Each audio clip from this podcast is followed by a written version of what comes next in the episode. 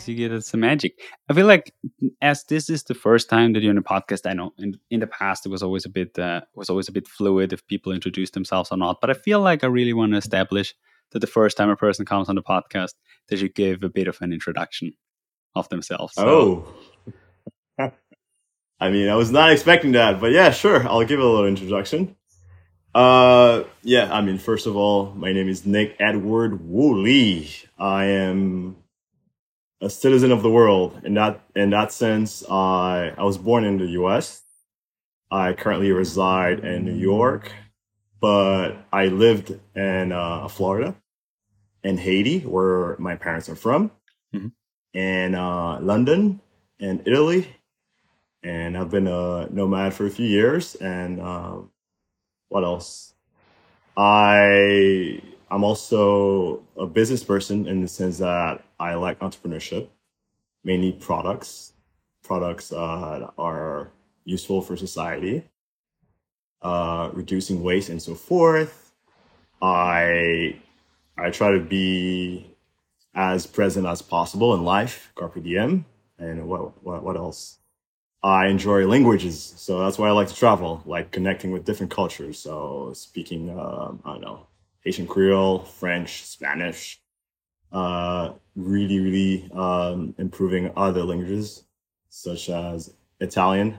Uh, and what else? I do want to learn German. Uh, I'm trying to figure out which one. Is it the Austrian one or the German? German definitely one? The better it's, one. Austrian is definitely yeah. the better one.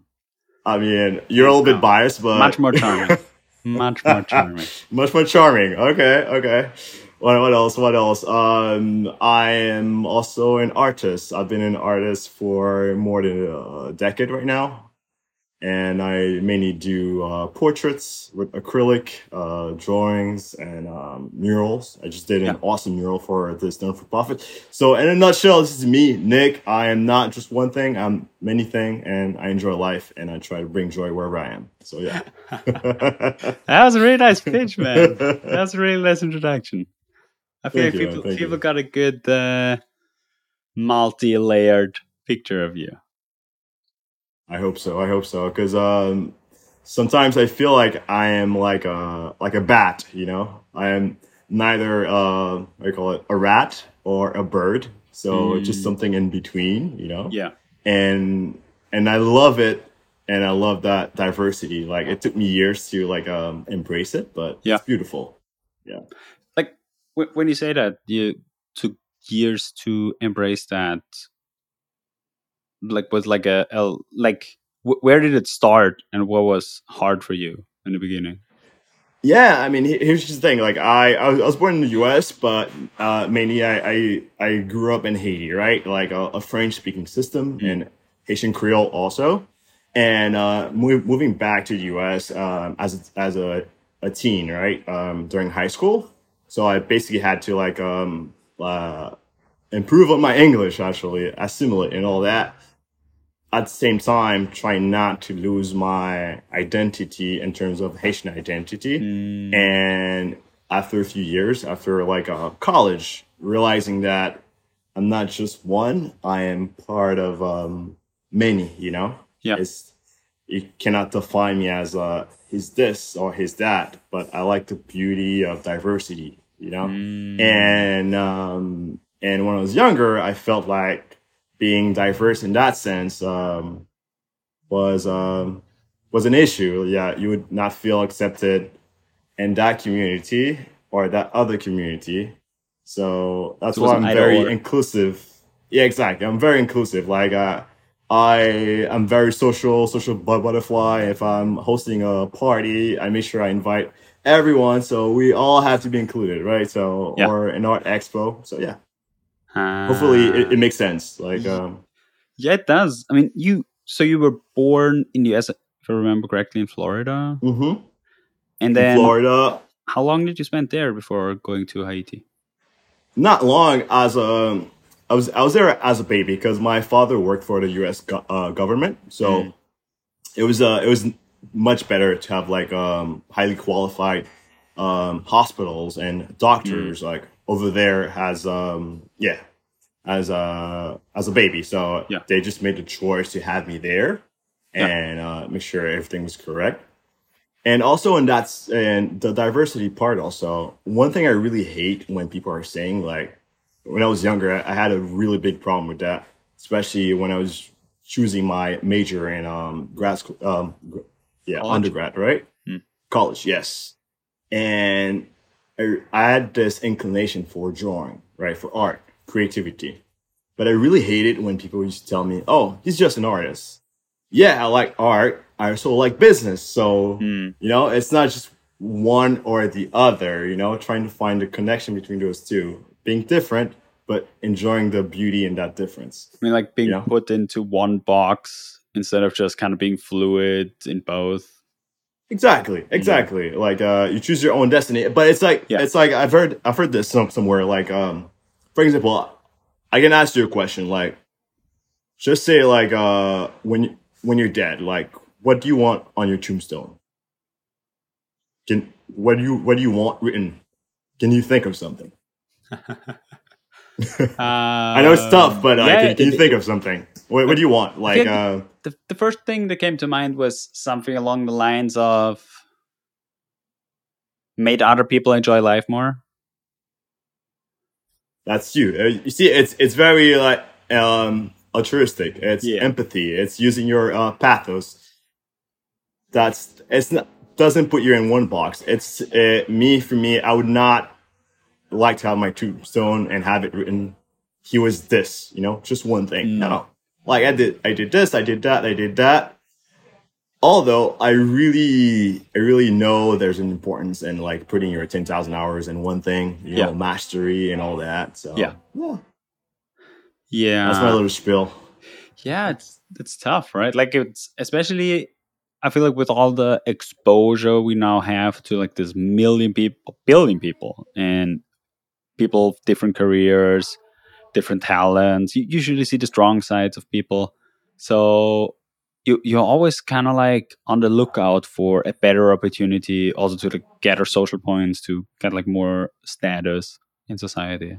So yeah, I feel exactly. like especially there, it gets really, really tough with, with also it, it like, especially then when you try to pursue a lot of different things. And uh, in in the end, in, in the professional setting, it's very limiting in terms of you you hi- have to be either or, right? Like otherwise you just don't have you, you don't have enough words in your in your short pitch when someone asks you what to do mm-hmm. and what you do um or, or who you are, that you you kind of have to choose, right? Or you don't play the game and be like um uh, Tim Ferriss who who said that he whenever someone asked him, he said he's a drug dealer. Which, yeah, kind of four hours work week. Yeah, exactly. It's kind of a fun, fun way to to oh. kick off a conversation or to end one. I feel like for yeah. us, a couple of people. I mean, it would it, it would certainly kick it off for me. I'm I'm quite curious. I'll be like, really? Tell tell me more. Are you? I mean, define drugs. Like, are you selling alcohol? I mean, technically, I don't know. No, exactly. It's like it, it's tough. Yeah. No, I, I get that. Uh, yeah, like ad- identity is a is a tough topic. That's exactly. Yeah, I I definitely agree. Identity, and at the same time, it's I, I believe like it's good to like learn different set of skills, especially in your twenties. You know, try to try try things out. You know, see mm. what works, what doesn't work. At the same time, you have to find the right balance to know like um uh when to start something different, you know, like you have to give it enough time, because you have to think also in terms of quality in that sense, right? Thinking about um ten thousand hours, right? Hmm. Um, uh, who coined that term actually? But it's it's it's from the book uh, um, Outlier by yeah, exactly. Malcolm Gladwell. Yeah, right. Uh, t- for example, like you, you get your ten thousand hours, you, you spend hours uh, mastering one craft and all that. That's why um with my um artist hat, I mean. You know, I um, sometimes I appreciate people that want to explore and um, do like uh, different things, you know, in, in life uh, mm. when it comes to art, you know, like uh, painting and all that. By all means, do it.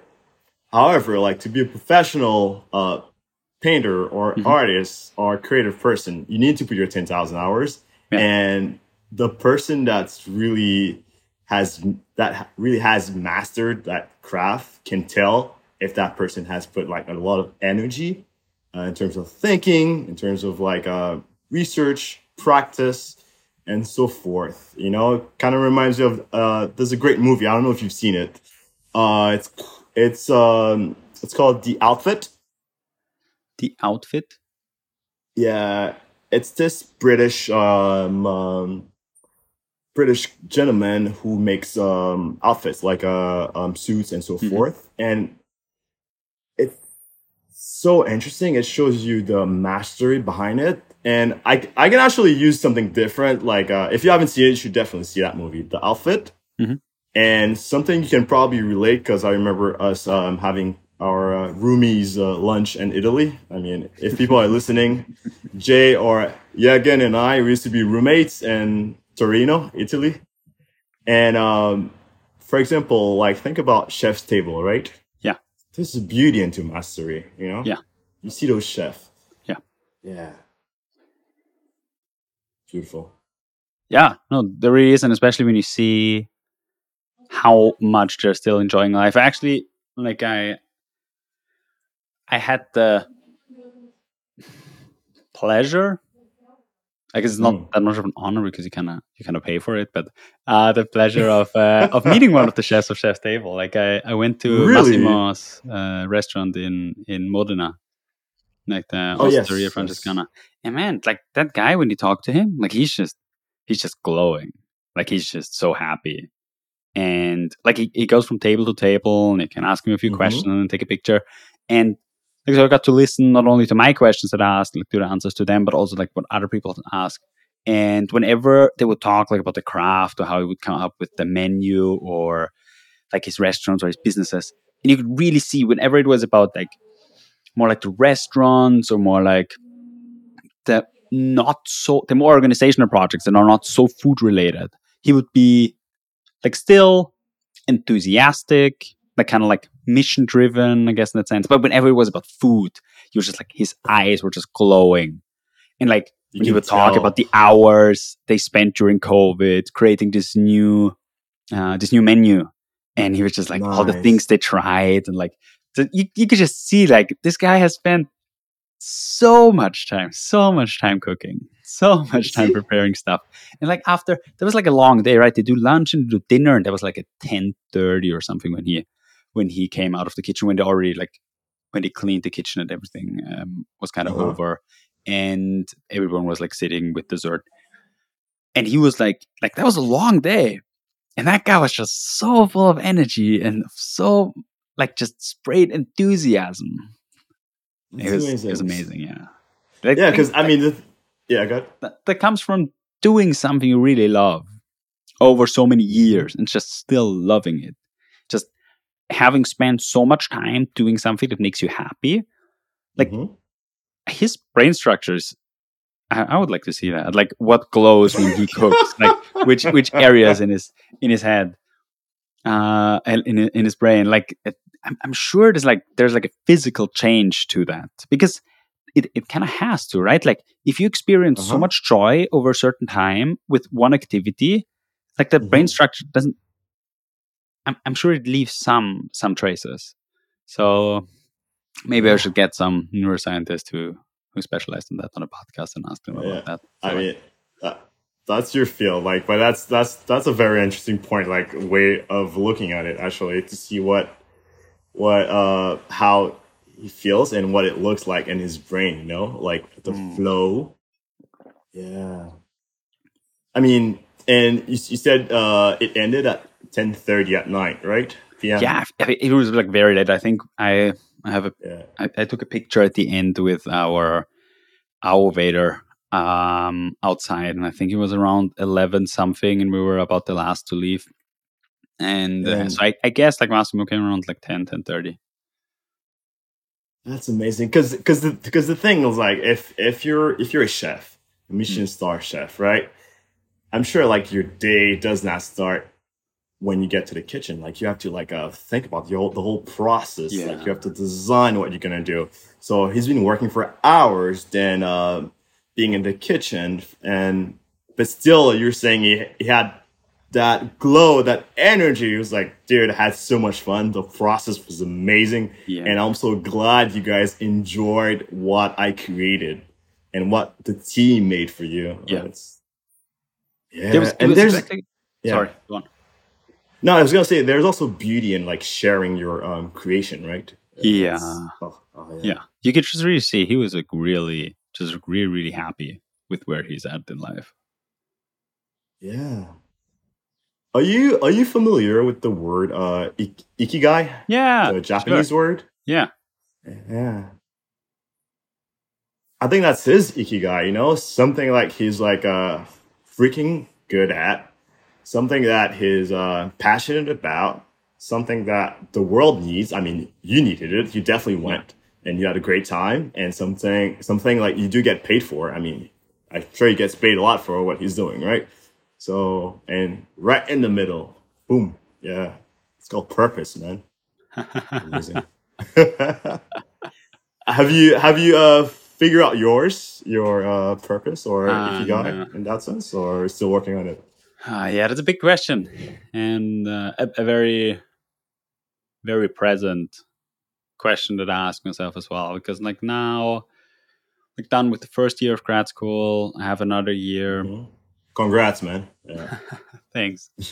uh, yeah, it's, it's, see, also like job wise, you kind of have to, you have to limit yourself somewhere. Like when you, mm. like, I want to work for a company after I graduate, at least for like a, a year or two. And you can't just do everything. Like it's not your business. You can't just create different stuff here and there. You kind of have to apply for something, like for a mm-hmm. present need that a company has. So it's a bit hard to to choose, like uh, especially like the trade-off between I I feel I'm learning new things, I am trying out new stuff professionally. Started off with like organizational culture and a little bit of uh, teaching in, in seminar rooms, like workshop instructor, and then kind of got into business. And then from okay. there, more into entrepreneurship. And then from yeah. kind of to the whole data science and now artificial intelligence and uh, like mm-hmm. human-centered artificial intelligence world. So like mm. ethics, concerns, design of those mm. of applications. So it's like, there's like so many different things. And each of them I could imagine doing in my professional life. But like mm. which one to start with? Each of them has trade-offs in in a lot of ways. Like in the experience I might get, the people I might, will work with, where I kind of gather those hours, right? Mm-hmm. And uh, for me, it's definitely the plan to to work on my own project in the long run. Mm-hmm. Um, my own, like just like more the entrepreneurial path. So there's also mm-hmm. something that. that I have to take into consideration. So there is those different aspects where I'm not exactly sure yet uh, which one I want to mm-hmm. focus on, but uh, it's giving me giving me a lot to think. Yeah, I mean, thinking. Yeah, that's that's that's that's a key thing. Like, um, I I feel like uh, there needs to be like the balance between between like um the thinking part, like the logos, mm. and the feeling part, the pathos. You know, mm. it may. may Maybe, I mean, I'm not an expert, but maybe like uh, the feeling part, that's that's where you need to like dive a bit deeper to see which one feels better for you also. Because mm-hmm. I feel like uh, with the thinking, like, okay, I know I can do this, I can do that, I can do that. But which one feels like uh, like you, like uh, Jay, like Jürgen, you know, like which one feels good for you? And also like you're you're in the a perfect setting because you mentioned entrepreneurship.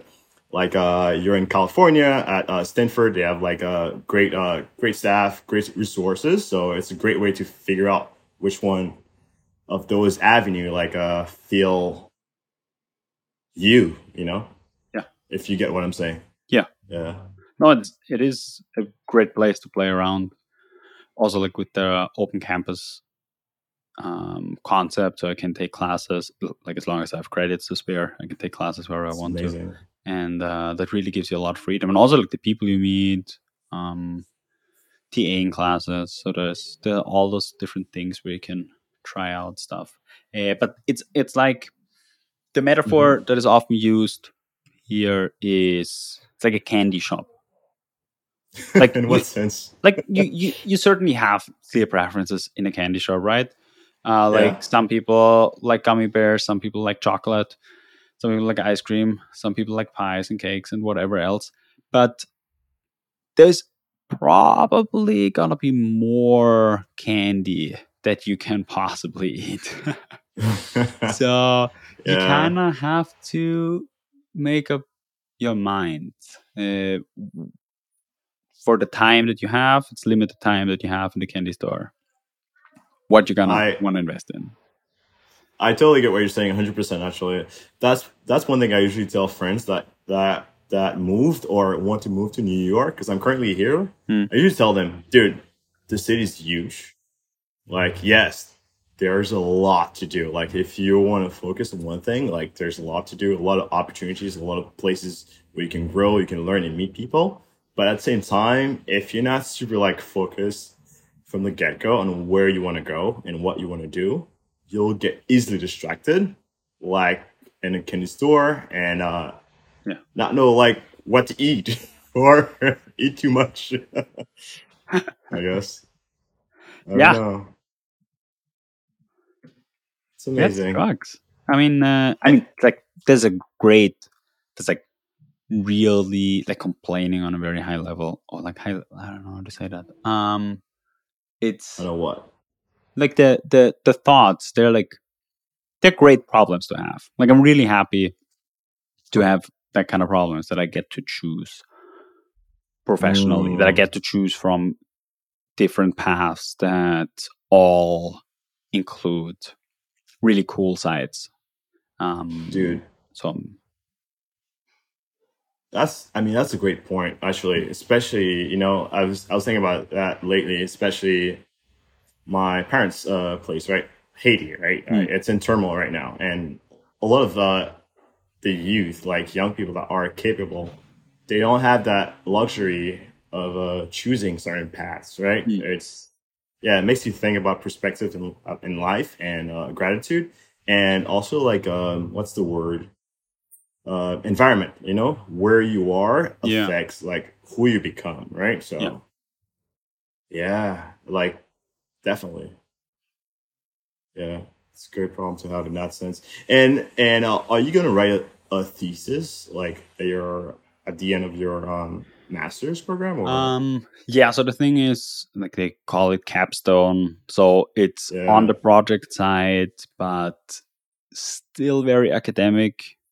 So in the end, the goal is to write something in the form of a conference paper.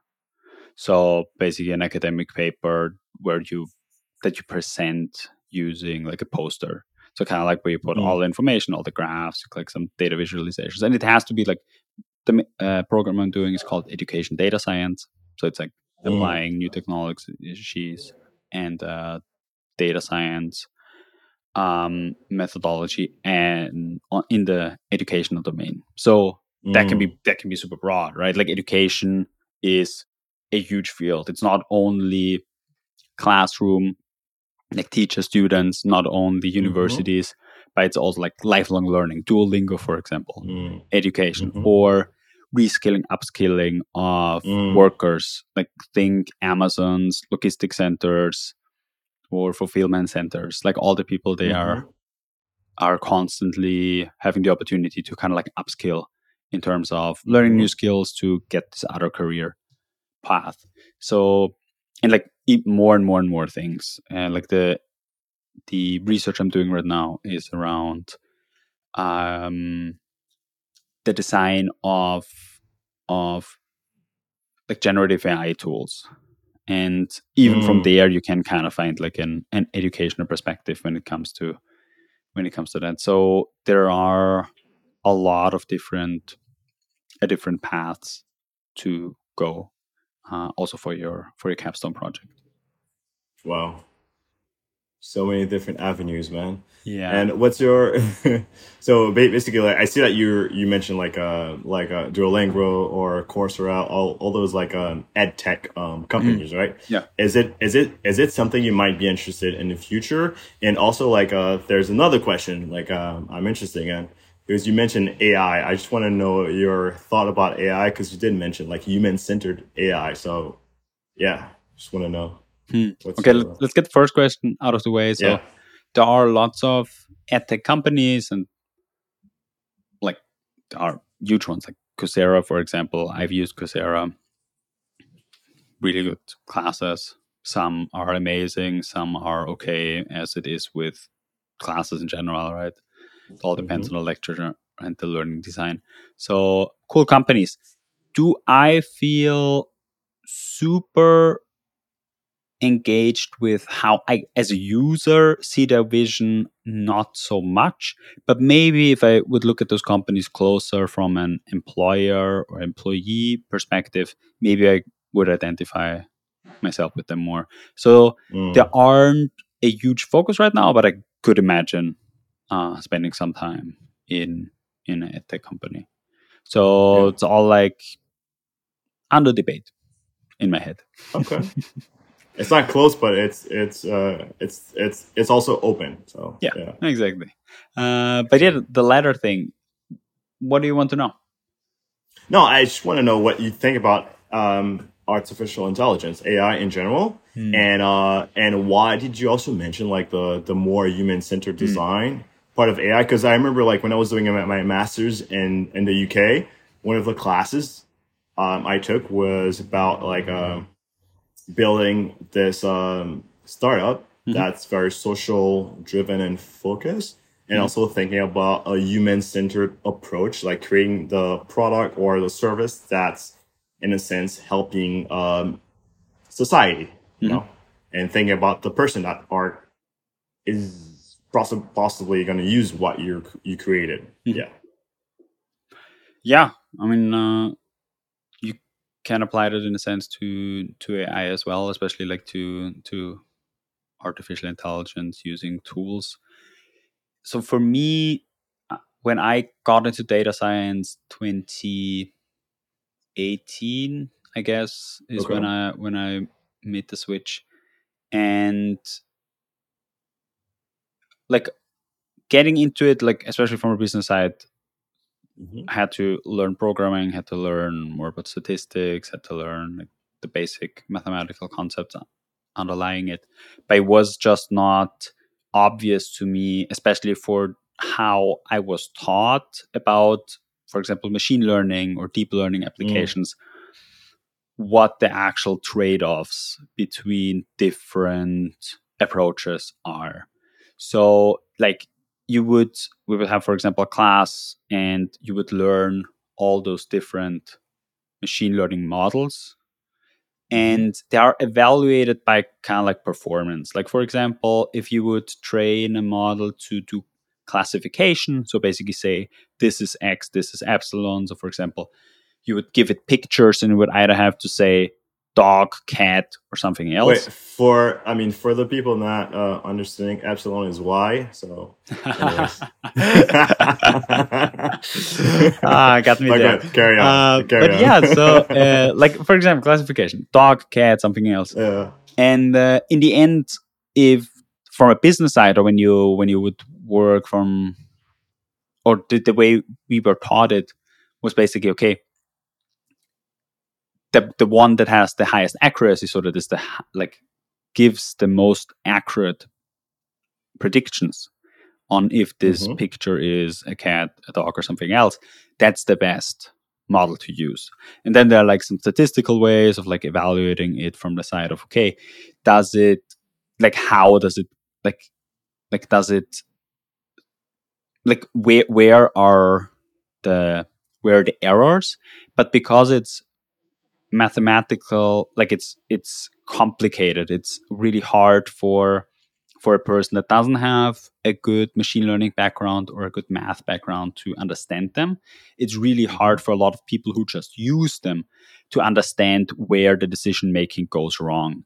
And it's kind of okay if you do cat dog classifications, but it's not so okay mm-hmm. anymore if you do like digital pathologies or cancer detection in patients, where mm. it's good to know, or some would say it's a must know for a doctor, if the model gives is like eighty-five percent confident about its prediction.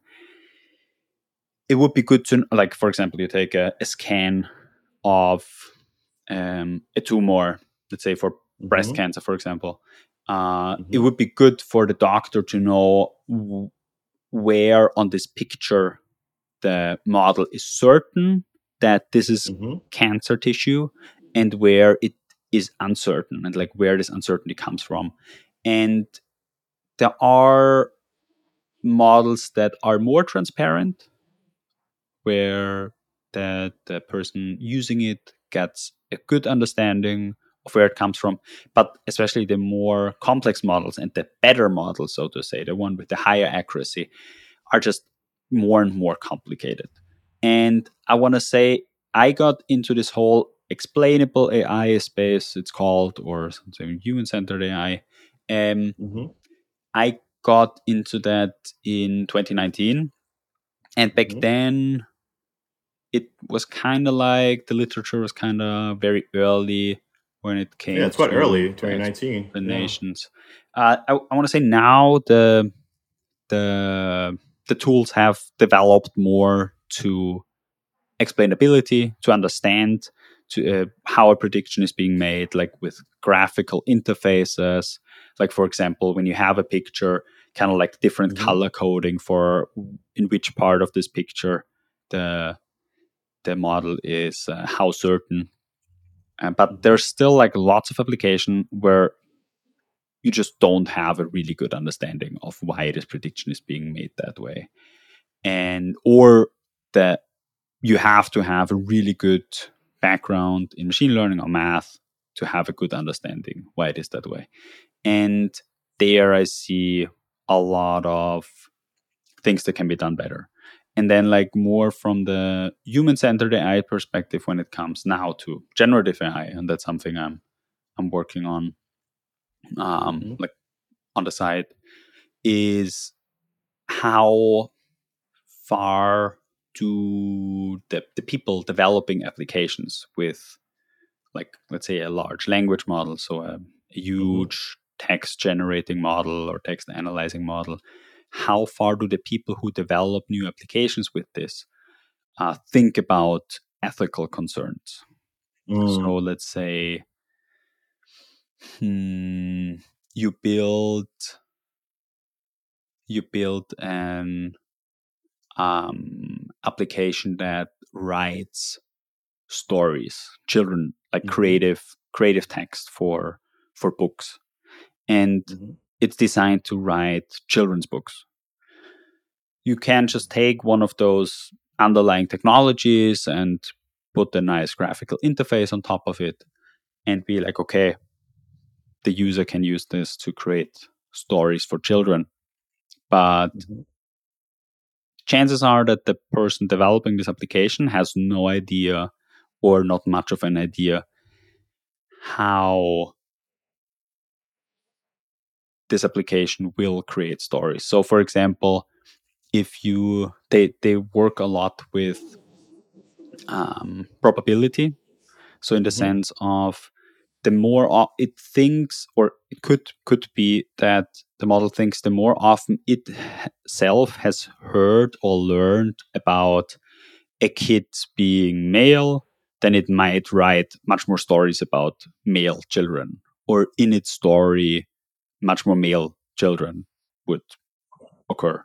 Um, or when, you, for example, most stories are just about cats and dogs, it might only write about cats and dogs as if other animals just don't exist, because maybe the model has just never been trained with text where other animals have existed. So, so like, uh, I'm sorry.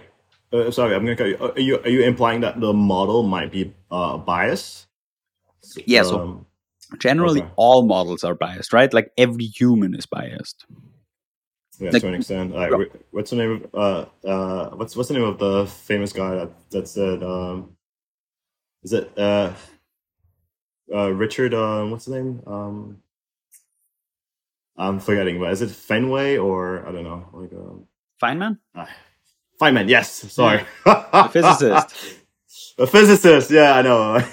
I just had a.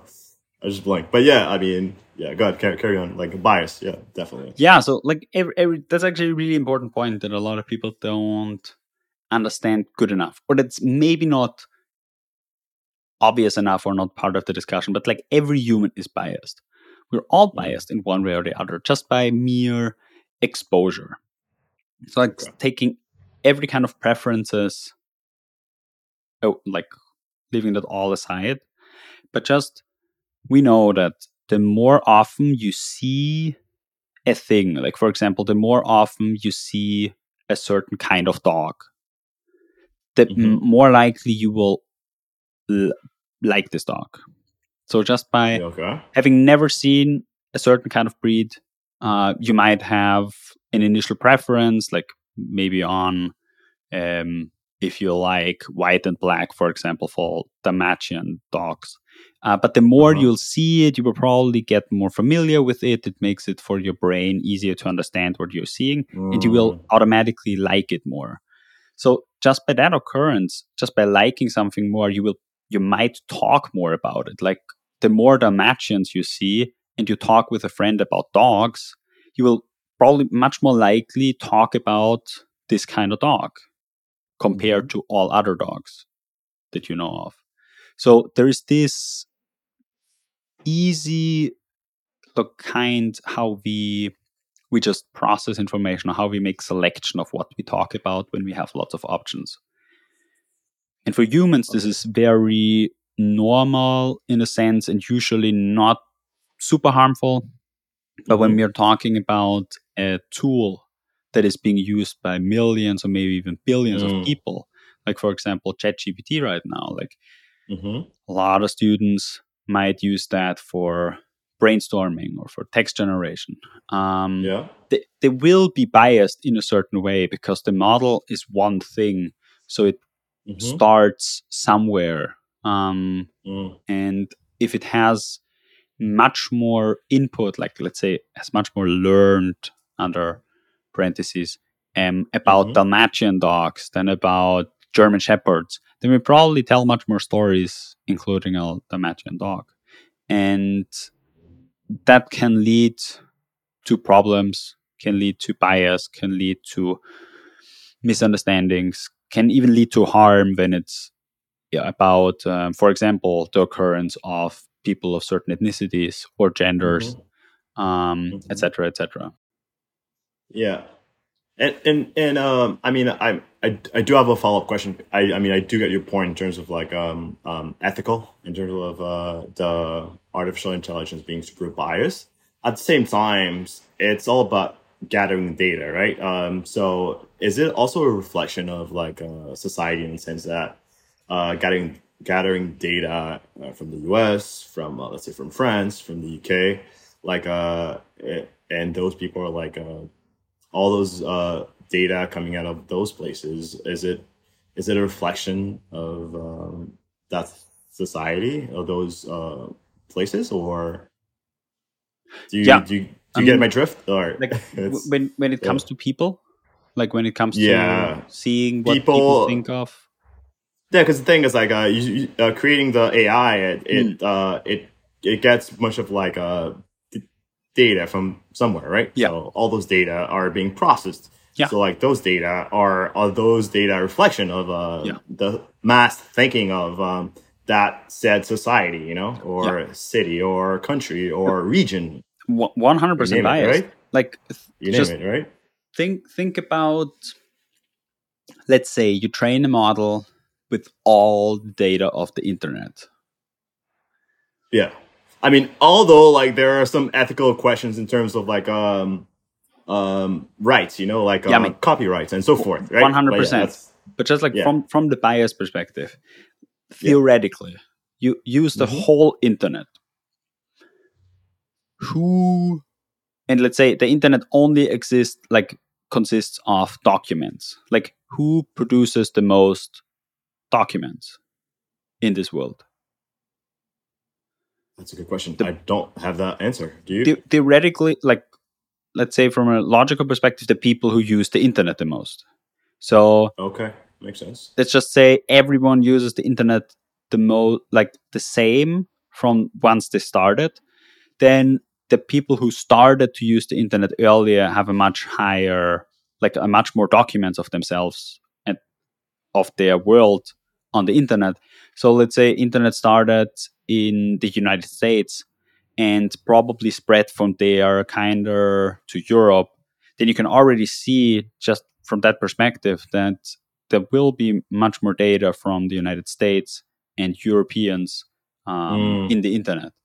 And uh, especially when you look at usage, internet usage, uh, currently much more participation is happening or from the, let's say, Western world, like higher income countries. And yeah. that makes it biased against lower income countries. Like you, That's a good point. Yeah. So like all those things, and they are not meant to harm anyone, right? It's not like someone is mm-hmm. like, oh, we only take Western world documents. But you just mm-hmm. won't find many documents from North Korea on the public internet, for example.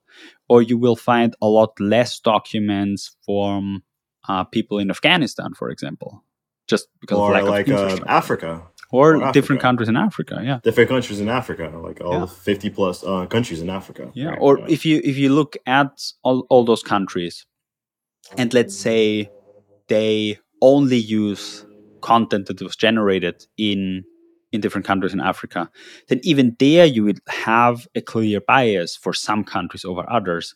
Just because some ethnicities have more people, or because mm-hmm. some ethnicities have a higher income and thus use much more, like produce much more documents on their phones, on their laptops, et cetera, et cetera. Yeah. So like all yeah. those things just kind of bias it, right? And let's let's say there are um, much more people, or let's say Nigeria produces much, or people in Nigeria produce much more uh, documents than people in Ethiopia. Mm-hmm. If you use all that information and put it into a model, and then you ask to write it a story about a typical African kid doing something, then mm-hmm. with a much higher likelihood, that kid will be Nigerian than Ethiopian. Yeah, because for yeah. the model, it's just a much higher occurrence. That's a good point. Yeah. Wow. And uh, do, do, do you see any like uh, solutions for uh, uh, for it to be less biased, you know? I mean, I'm not gonna say it's not gonna be biased, but to be less biased, you know? Yeah, so there are ways to, to bias it less, right? Like, for example, if you yeah. know if you know that um, if you know that eighty percent of your data is from Nigeria and twenty percent from Ethiopia, then you can design the system that way that it still thinks it's fifty fifty and that it's yeah. still like you kind of you just you just say you know? just use yeah. more of the one thing proportionally than of the other thing, and then you kind of end up with fifty fifty. But the problem is you have to know, like that's like one of the first things you have to know. You have to do the work of going deep into your data and looking for all the different biases. And with some things it's a little easier, like for example, okay, how often are men mentioned, like males mentioned to be politicians versus females? Uh, and then you can do the correction there. But then in a lot of documents, it might not be explicitly the word male being used and the word female being used, but then you have to look for, and language is complicated and different languages mm-hmm. are like if you look, look at several languages at the same time, it gets a bit more complicated. Like, for example, yeah. I believe Chinese doesn't have a, a character f- or doesn't have a specific gender character. I think it's more from context. Maybe I'm wrong. Um, oh, really? I, but I'm I, sure there I, are some I languages. Don't speak, don't speak Mandarin or Cantonese, so I can't tell you. Um, yeah. I mean, I wish, but I don't.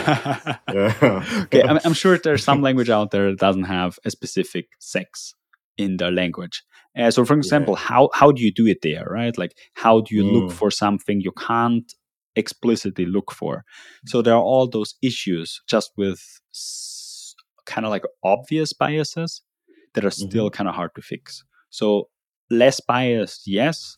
You will mm-hmm. always have a bias just because in the end, there will be kind of like gray area decisions to be made. And th- the person making the decision will certainly have a bias in one way or the other. There you go. Yeah. So the, you, you will always kind of tip on one way or the other. And but it's not just one thing that tips, right? It's like one of those applications have a million things that kind of tip. So you kind of like the, the balancing act is, is really tricky. Dude, yeah, it's it's it's kind of hard to find like the right sample and to be as objective as possible because yes. you're the yeah. Wow. I like what you said. Less biased. It's not. It's not about being less right. Biased. It's about being less wrong. Thank you, man. Thank you, thank you. I'm I'm trying to be less biased with with my um, statements.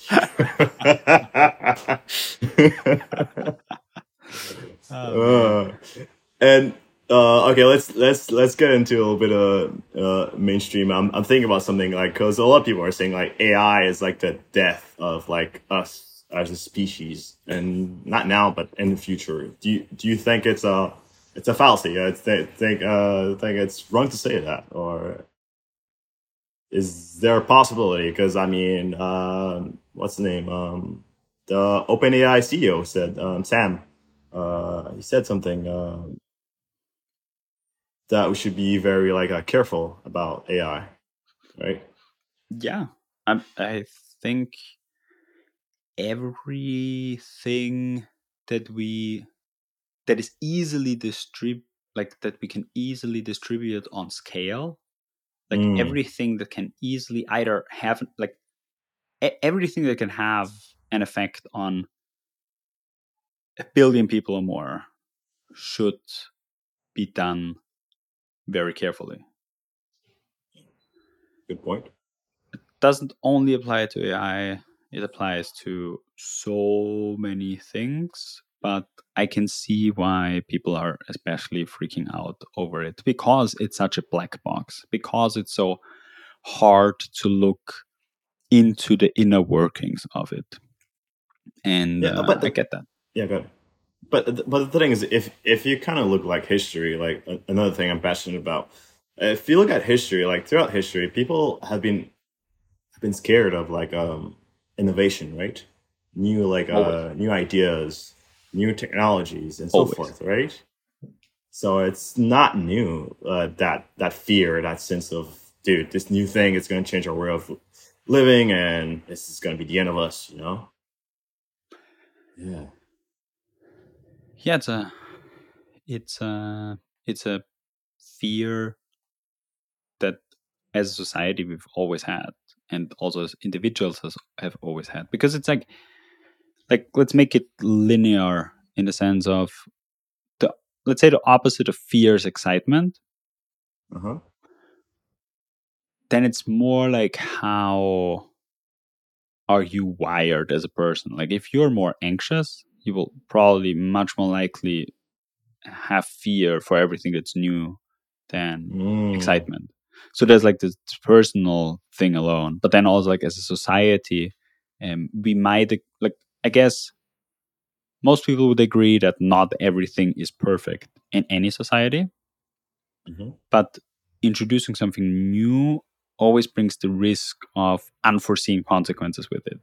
So yeah. although everyone or most people would agree it's not perfect and it could be improved, it's really hard to say, okay, this thing will make something better without making something worse. Because in order to know that, you would have to try it out. And if you try it out, you might make something worse. It's a risk to take. See, you, I know that you're, yeah. uh, you're very risk uh, with like a, a person with a very uh, low risk, risk uh, aversion. To- uh, yeah, low risk aversion, risk uh, tolerance. Yeah. So, yeah, so uh, I, I can see what you say that. I mean, honestly, we would... I should I should have actually known that from the se- from the first day that I met you. Uh, yes, there you uh, can, are. Can, can, you, can, you tell, you. can you tell our listeners how we met and what we what adventure we went on the the first day we met? And yeah, uh, you... Colombia, Medellin, Colombia. Yeah, you, you, you're a crazy guy. You're definitely very. You're also a crazy guy. You followed me. Because, like, first day I meet you, and you're like, I'm gonna go paragliding in Medellin tomorrow. Like in your first week being in that country. And was was it your first time paragliding? First time paragliding, ah, and geez. mind and mind you, I also have a little fear of heights. So I was like, uh, you know what, carpe diem, I'm doing it. So, uh, but you you were smart. Also, you said because uh, when the guy came to us, he was asking who wants to go first. You were like him. I was like, oh shit, I have. I don't know if I'm allowed to say shit, but uh, I was like, all right, I'm gonna do it. You did it's, a great job. It's happening. You did thank a great you, job. And honestly, your landing so did you. or your. Your takeoff was definitely more graceful because at our takeoff, oh no, was it the landing? No, at the landing, yeah, we almost hit that other guy. Uh, there's a video. Yeah. You made a video of that. Uh, I did, because because when I went, like the wind was like a bit stronger also mm. for me because you had to wait a little bit yeah longer to like to to get the exact wind. Yeah. Um, to go up, but that was amazing. I mean, that's. I mean, we just met, and uh, where was it? And uh, uh, doing a tour of yeah, Comuna thirteen, yes. like where uh, Pablo Escobar uh, used to operate, also. So, uh, and we started talking, and we connected, talking about business. And I was like, you know what? Tomorrow I'm doing paragliding. Do you want to join? You're like, fuck yeah! I was like, you really said yes. I was like, yeah. I was so excited. I was like. Mm, that's amazing. And honestly, when when an opportunity like this comes along, it just I I, I love to say yes to things like yeah, that. Like, like especially with things that scare me, and it was definitely a scary experience. um, like you, it's like okay, let's put it that way. When there's something great happening in your life, but uh-huh. not like immediately, but there will you will have to wait some time. Then some people like to. Just like have this in, in German we call it Vorfreude. It's this this um okay. enthusiasm. This, yes, this I'm this, uh, this out, happiness. Out, yeah. The happiness you have before something occurs. Like for example, oh, okay. like if you the, I, I, I used to play video games a lot. So when there was a new video game being announced, I would just be so happy over those next month before the game comes out.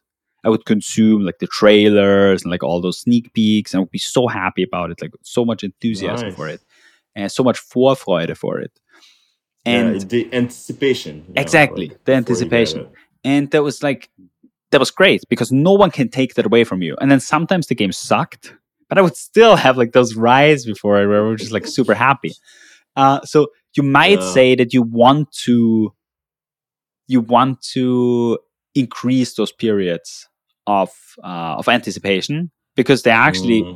give you a very like risk-free high, risk-free positive emotions. Because it doesn't matter if it actually delivers or not that much. Like over oh. this time, you will have a positive effect for it.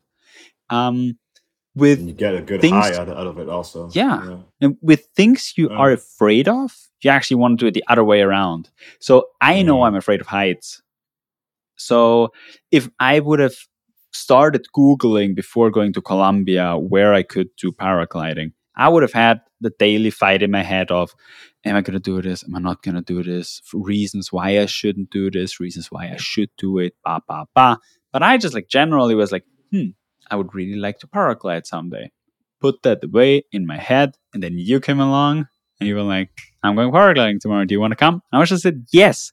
I only had less than twenty-four hours to worry about the consequences, and I had an amazing exactly. time doing it though.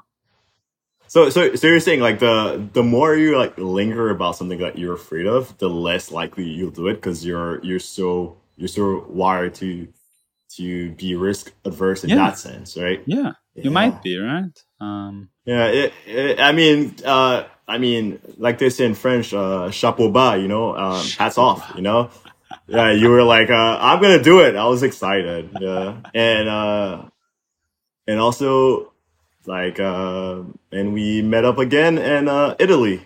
Yeah, exactly. uh, that, was, that was interesting. I mean I guess that that's another thing that kind of falls under risk. I, I didn't see it back then like that. Uh but I guess you could see that that falls under another risk risk for me, uh, assessment? For me, for me, it, it was a risk, like, because that year I was I was basically doing my master's and mm. working on my thesis and just traveling around a bit. Yeah, and I literally had to like cut my travels when yeah. I learned I got accepted for the second round. Yeah, and that's a risk I took, and I was like, you know what, let me just pay for my ticket and just go in Italy and see if I'm gonna get into the final round. So, yeah. and yeah, I was, was quite bold, and yeah, it was it was a great it was a great experience. Like uh, first time over there. Yeah. Then uh, after a month, I was I was in Spain, uh, went to France and Sevilla, and where else? I went to Budapest, and after that, um, Spain again, a small town called Alicante. If you have not been, you should definitely go. Like, it's no, beautiful. I haven't been. Alicante. Like, uh, it's by the water, so chill. Best paella mm. in the world over there. And people are, like, so nice. And nice. I stayed over there for about two weeks. It was a great time. And I got the email and, and went to Turin, Italy. Yeah. Uh, so, uh, overall, like, uh, what, what do you think about that experience, like, over there? Like, uh... because near the Alps, you know, super cold at first, but still still fun. I mean, honestly, I I loved the experience as far as I got to experience it. So yes, the storm yes. camp was great. I, this mm-hmm. week, I was just on such a such a endorphin trip. Just like no, can can you like can you explain to people yeah, listening sure. what's what's a storm camp? Like that's, uh, that's, they might not know. That's really good. Yeah, um, that's yeah. a really good point. So. So Vento is this startup accelerator, startup, like venture builder, they call themselves. So kind of you go there as a person, uh, apply for it, and they select people they think would make great entrepreneurs and then put them together in teams. And you work on an idea, either on your own idea or on an idea they give you with a partner company or not. And then you yeah. just work on that. So the storm camp is kind of the last phase of the selection process, being an assessment center. It's a fancy word for a pretty cool assessment center because instead of going through different defined steps, your goal is it in your group, in our case, with like five people, to mm-hmm. come up with a pitch for to raise money for a seed round. So you don't have to build a prototype in five days, although that would... Mm-hmm. pretty much give you a ticket to get into the, the program. A prototype uh, in five days? I mean, you could. Depends on the product, right? A, it, yeah, it depends on the product. Yeah, yeah. I actually do have a few in mind. But so yeah, just like, it's important that they see that you get along with people in stressful situations, that you're good at making yeah. decisions, that you're good at market sizing and some design choices and some marketing and just, yeah, general good thoughts. And yeah. it's like five days, super short. Like you have, in reality, you have like what, three and a half days because the first half of the day is kind of like, hey, here we are. This is your task. And then you yeah. get together with those people and you have half a day. Then you have like three full days. And then the fifth day is just presentations. Uh, yeah. So that's really fast. Though. But it was an amazing. Yeah, it was amazing. That's like fun. I had, I enjoyed it so much. Like I would go to, what was it called again? The place where uh O G R O G R like I'll the, go to it yeah, the, in the morning, just be like super enthusiastic about it, get O G R in. Is like the it's like the tech hub um and uh Turin, Turin. Torino yeah. Italy, so From, it's super nice, well designed, yes. amazing, very like very uh, contemporary yeah beautiful. So I I enjoyed it a lot yeah. and then the program itself, I mean that's actually like I, I can't can't say enough, or I don't have a full picture about it because I left in what March like uh because yeah like uh like two months after you you, yeah. you had to leave, right? So it it it, yeah. beca- it it started end of January, I left in March, so I didn't get the, the full thing, but a you month, stayed there until yes. June, so so now a yeah, year later how yeah. what's your resume? Oh, that's a, that's a great question actually. Um honestly for me, like I feel like um in terms of like growing as a person and learning what I like and what I do not like in terms of like uh, the team aspect of it, it was very like eye-opening. And um, in terms of also like uh, for me, I try to be a leader in the sense that I like to lead by example and also watch people and not impose myself. At times, like when it when it's uh when you have a small window or a small frame, it's kind of good to like uh put your like uh your your foot forward and say like, guys, we're doing this, we're doing that. Because I mean, you you you you did get a few like um people during your your storm camp, right? That yeah. were not seeing eye to eye, right? It's at the end of the day, it has to be about it. You have to learn how to deal with people in that sense. Relationship, dealing with people. Of course, skills are necessary, but uh, dealing with, with people and having the same vision, that's that's um, that's interesting. My uh, my um my team, like we were more in the fintech um area, because for me, I think like um. I was like very into like investing and um, trying to learn how to manage money and all that. Although like uh, at first I'm a, I like products. I like creating things that solve like uh, societal issues, like uh, that you can touch, you can feel. So at first I was leaning more towards that, um, that sort of um, uh prosthetic that helps people walk better, because my aunt, she's been in a wheelchair since two thousand, so I was wow. like yeah she had she had a what's she had a she had a what's what's the name of that thing she had a stroke, and oh. yeah that put her on a wheelchair. Uh she's super strong, like amazing amazing lady. She introduced me to uh Paulo Coelho, oh, The wow. Alchemist, great book, right. and um yeah, I was thinking about that. I was like, dude, if if I can be part of that team and create something so cool, I can maybe help her, like maybe walk for like five minutes, right? So I I'm I'm I'm really into like those products. But when I talked to Alessandro, um, he told me like they slash um, that part of the program. I was like, you know what, let, let me do the fintech. But um, and it taught me a lot about the importance of um, the ecosystem also. And what role culture plays when creating a business, you know? Yeah. And um, yeah, I mean, and also I've uh, I did improve on my Italian language skills. So. No, certainly, and uh, yeah. but like, so, okay, yeah. I, I feel like it's a. I mean, and and in the end, I I I I. we parted ways. I mean, I didn't, I didn't uh, continue with the business idea with with, yeah. with um, those guys. I mean, I, I wish them well. Yeah. And um, yeah, I mean, did your perspective change on what it takes to? I mean, the goal is to build a unicorn startup uh, of this venture builder, because that's like mm-hmm. the goal for investors. And so it's not classic entrepreneurship; it's venture entrepreneurship. But did it change so, your perspective yeah. on? on what it takes to build a unicorn? Um, first of all, um, I, I'm not a big fan of the word like a uh, unicorn when using it for uh, business, you know? Yeah. Because the thing is like, uh, that doesn't mean, uh, first of all, people are listening, a unicorn is a, is a business that's valued in the, in the billions. Hmm. So, I mean, not all business uh, needs to be valued in the billions. Not all businessmen or women or what what you name yourself wants to have a business that value valued in the billions. You can yeah. have uh, ten million, one hundred, or yeah. That's the thing. Like for me, I feel like um, in that venture space, like people are like so focused on like um, working as fast as possible to create yeah. like a that business that's making a lot of money, or not even making a lot of money, that is valued exactly. at a billion. That's the big difference, right?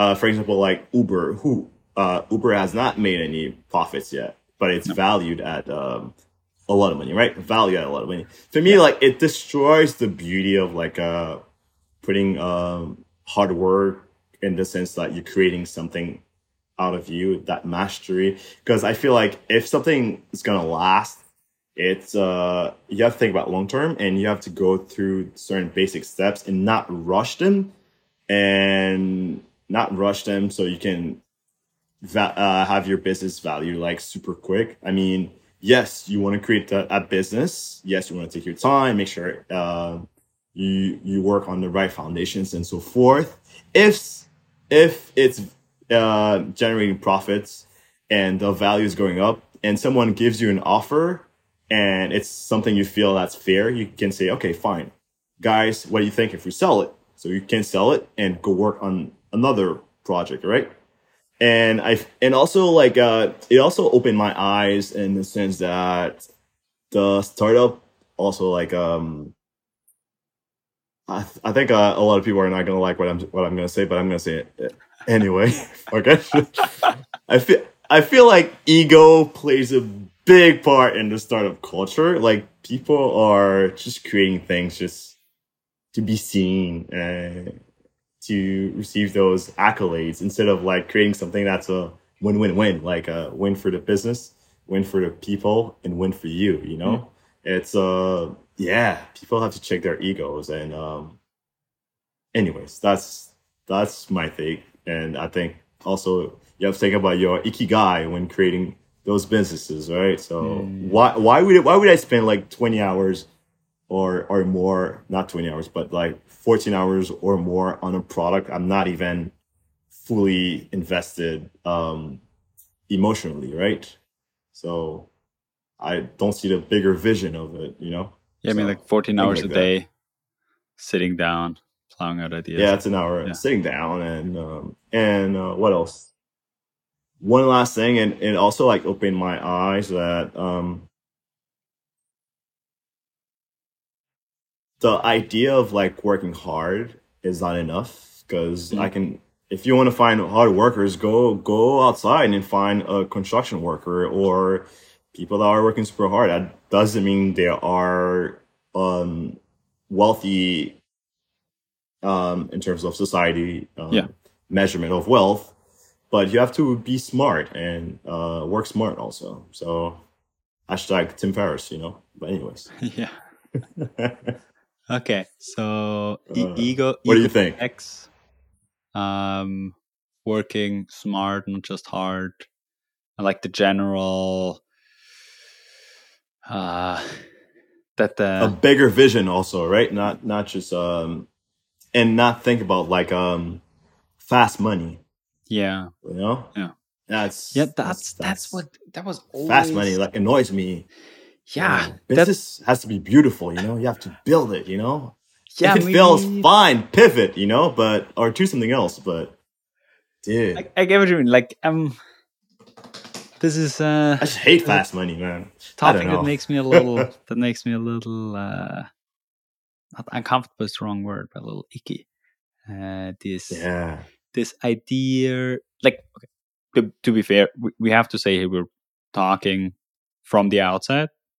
It's not like we have built a unicorn. Also, not planning on building a unicorn. Exactly. It's, but, I uh, mean, so this, this. It's, it's a little bit biased. Just saying. Sure. Uh, But like, I really don't like this thought of you purely evaluate an idea if for with its potential of becoming a unicorn and how fast. Because yeah. I get it. If you really want to work in a unicorn factory, that's the thing. And from a venture capital perspective, this is what you look out for because you lose yeah. so much money on nine out of ten of your bets. But that's a lot. As a yeah. person, and also like as a person who wants to be successful in what they're doing, I'm not sure if that's a game I would want to pick. Like there are so many ways to be successful in business. Mm-hmm. There are so many ways to be happy. And there's certainly Life. a good overlap between ways to be happy and ways to make a lot of money in business that don't entail working on an idea where everything that gives you gets you up in the morning is the prospect of making a lot of money or the fear that you have already invested too much so you can't mm. start over.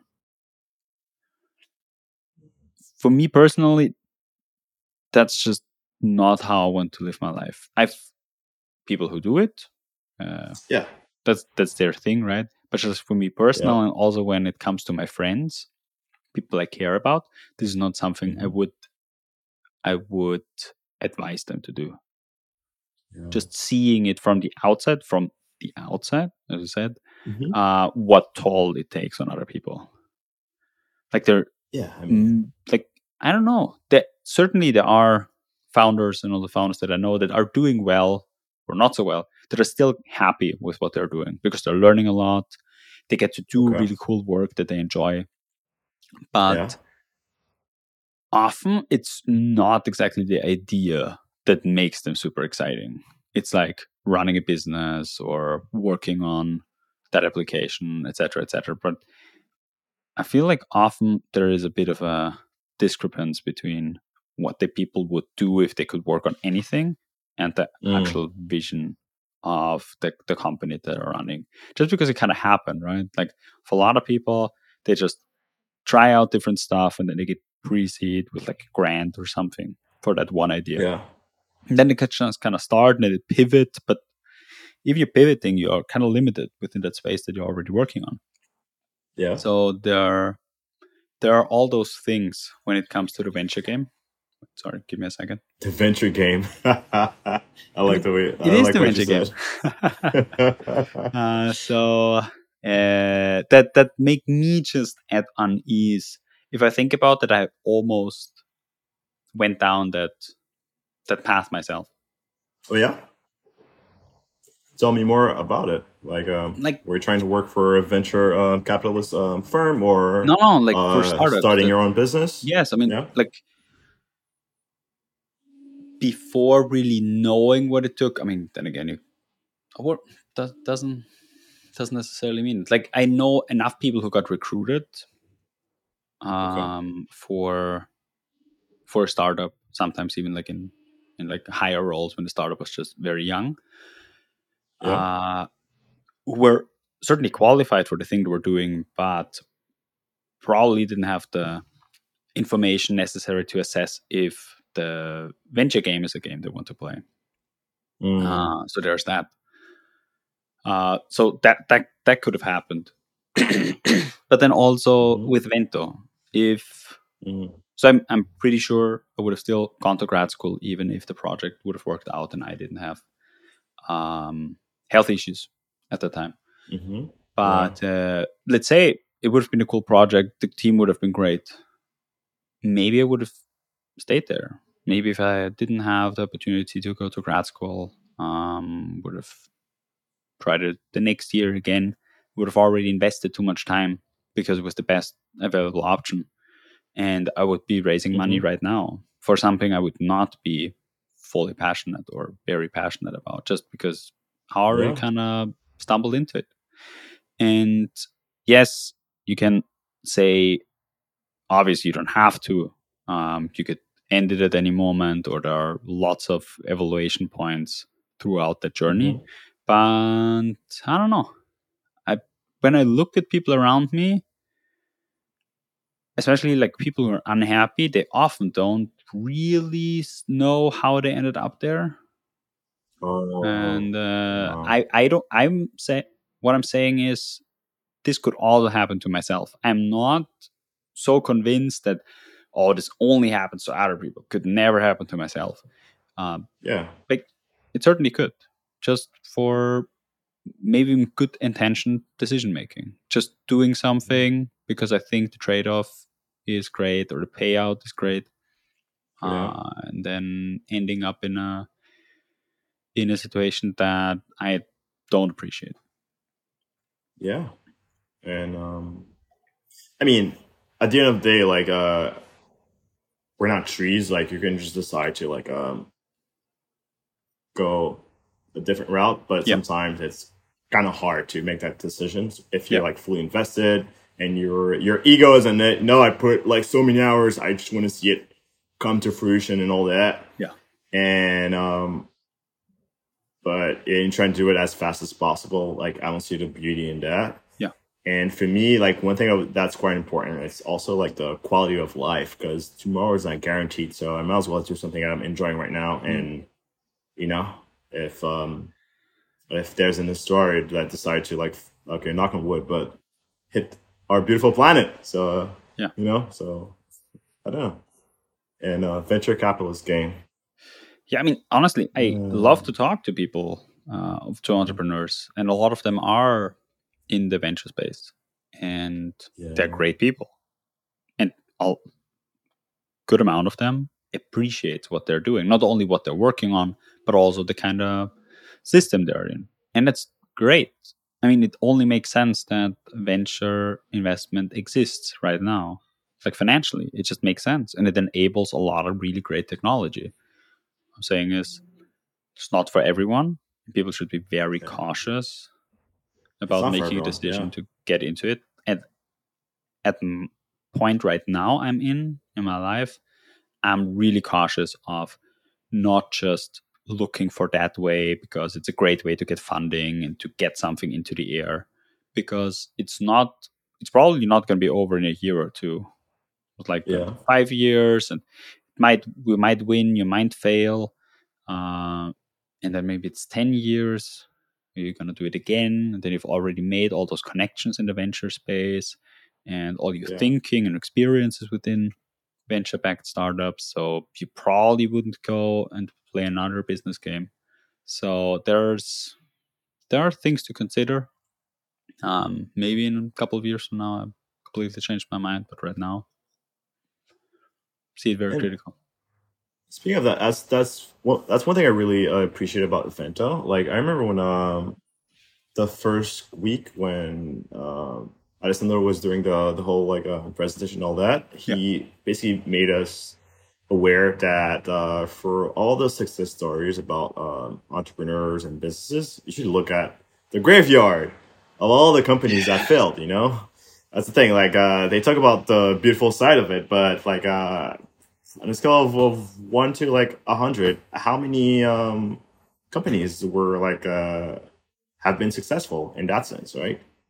So. And yeah, that's uh, that's a, those are big questions to ask yourself if you're thinking about getting into that game. I'd say for you, for you, entrepreneurship plays a big role in your life and also in the future. I remember that you told me that you worked with your cousin in Haiti. Yeah, um, I mean, my cousin. Uh, yeah, my. Uh, I can shoot. I can go back all the way to my grand my grandfather. My grandfather uh, came from Haiti. Uh, he um, he had uh, Jewish um, families in New York that were in the textile industry, and he came, he after the his military service, mm-hmm. he just talked to his mom and his sisters, and he was like, you know, and also his brother. He was like, um, I'm gonna create a, a textile company, and he created it in New York and in Haiti, quite quite successful. And um, that's that's my grandfather. That's on my grandfather. And uh, in while in Haiti, uh, my cousin Hans and my uncle like uh, Gilbert and my other cousin uh, Patrick, they created this um aquaculture. So basically, like this fish farm at a giant lake in Haiti, like uh, a lot of fish. And I was there like uh, when when they were building the first cages in the water, like as natural. So, but it grew now, and I got a little taste of what it takes to create a startup.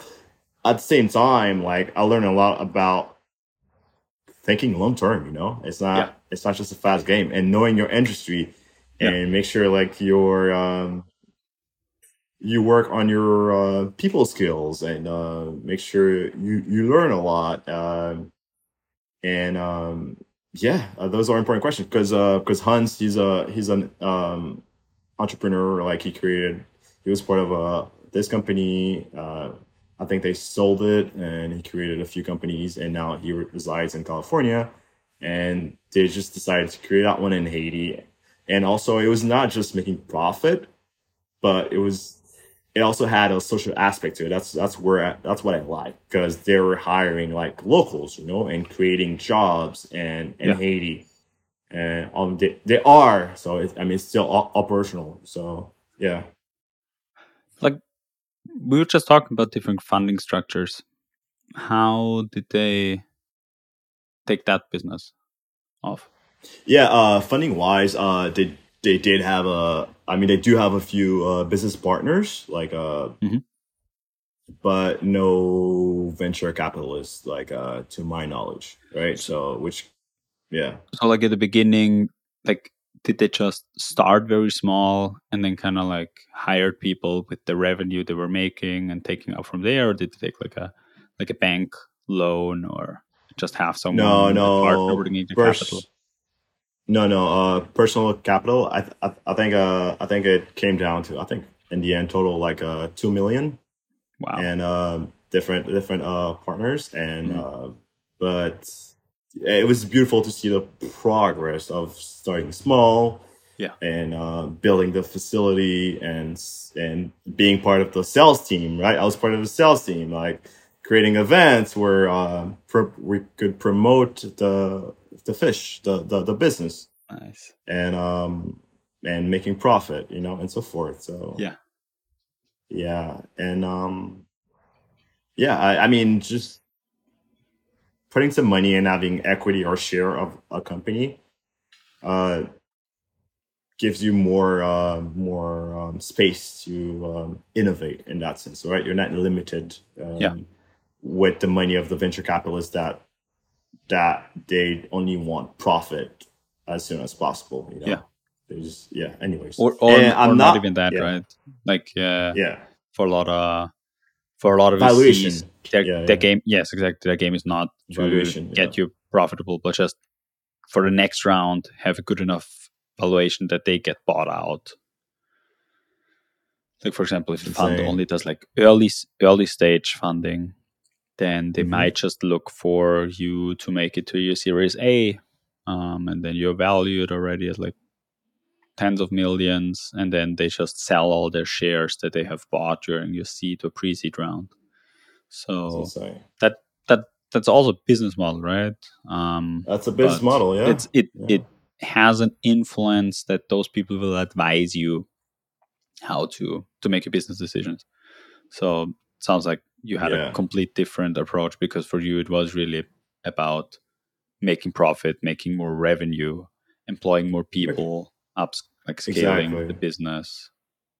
And also like the word like family, right? Just it was sheer beauty of me to be wearing their uniform and to be with my mm. cousins and my uncle and seeing us working to- together. Nice. And also being in Haiti, like uh, it's it's a magical land.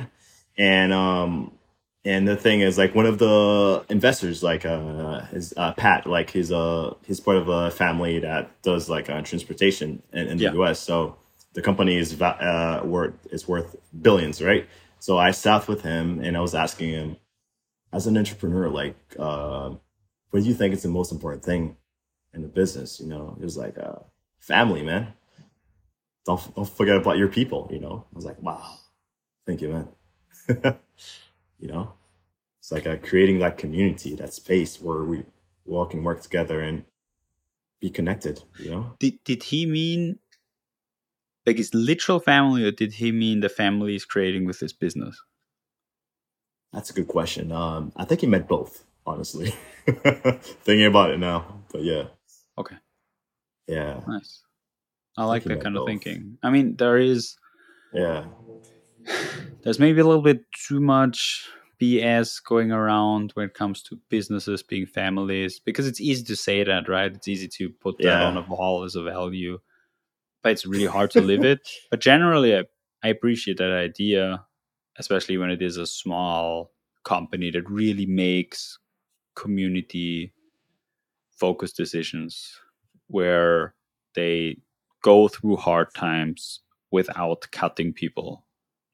But yeah, just everyone takes a temporary loss and they're trying to, to get through it. Or at least like, wasn't it uh, Cheesecake Factory, I believe? During the pandemic, when all the restaurants closed, they had to let go, I hope it was them, um, let go of a big portion of the workforce. Okay. And when they recovered, they hired every, rehired every single one of them that still wanted to be employed there. Dude, that's amazing, man. Yeah. Um, that's amazing.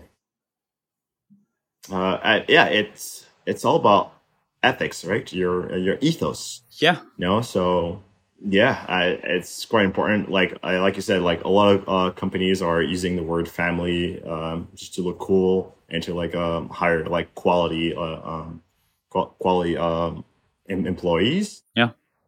Yeah, but yeah, I, I think uh, because the thing is, like at the end of the day, like you spend like hours and hours with those people. You might as well enjoy it. Yeah.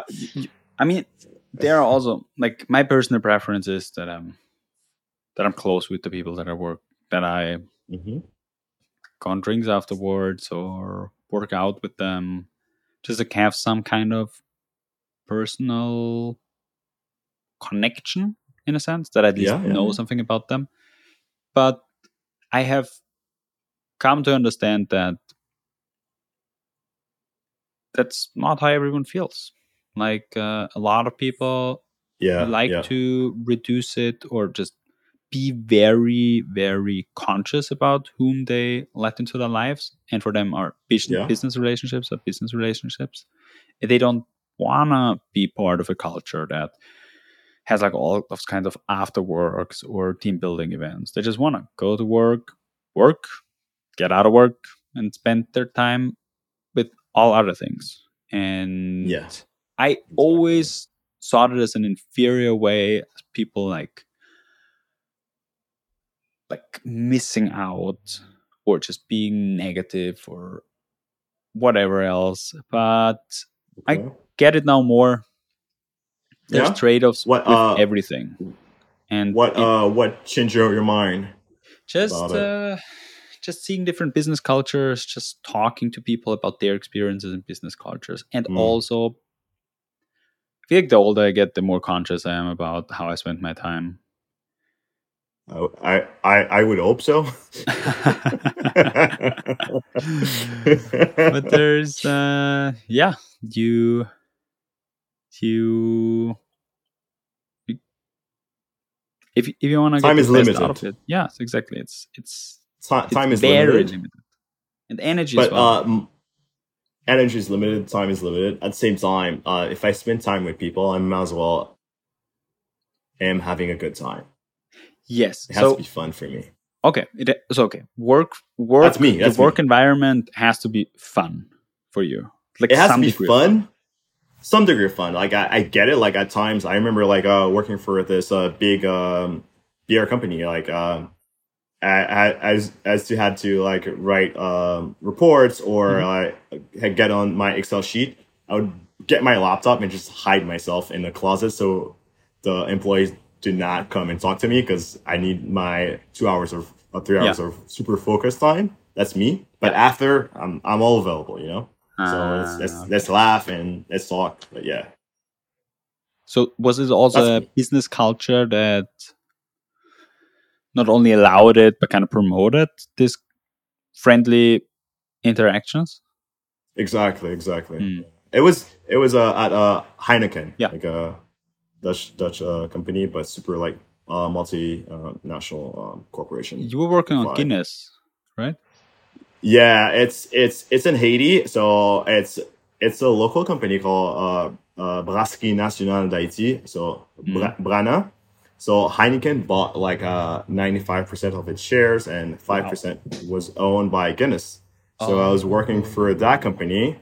So technically, I was hired by Heineken, but I was in charge of the Guinness brand. You know, so. Yeah, it was it was fun. Like it was fun. I I, I learned a lot. I had uh, I was part of meet, meeting groups with the C E O and the one in charge of uh, Guinness, the and all the, all the Caribbean. So it was, it was, it was fun. I, I have a question about that. Do they yeah. do they then sell over this company Guinness? Do they produce it in Haiti? Because like as far as I understood, they produce all of their Guinness in Ireland. No, but uh, it was produced in uh, in Haiti, actually. Whoa. And sold as... as Guinness? Yeah, it is produced in Haiti and sold as Guinness. I mean, they, wow. they do ship like a, a few of the ingredients to, mm-hmm. to make it, you know? Mm-hmm. But yeah, and there's a master brewer also that knows the the business and how to like uh, properly make uh, the, the beer, the Guinness. Uh, uh, a few... So they... They bought yeah. that company to get the machinery and the location and the workers to brew exactly. Guinness in Haiti. In Haiti and sell it to the local market wow. there. Yeah. yeah, yeah, yeah. It's um, and it's uh, I mean, of course, it's not as um having a, a pint of Guinness in Ireland, but yeah, it's good. yeah, it tastes a lot of different. Yeah. But it was good. It was good. Okay.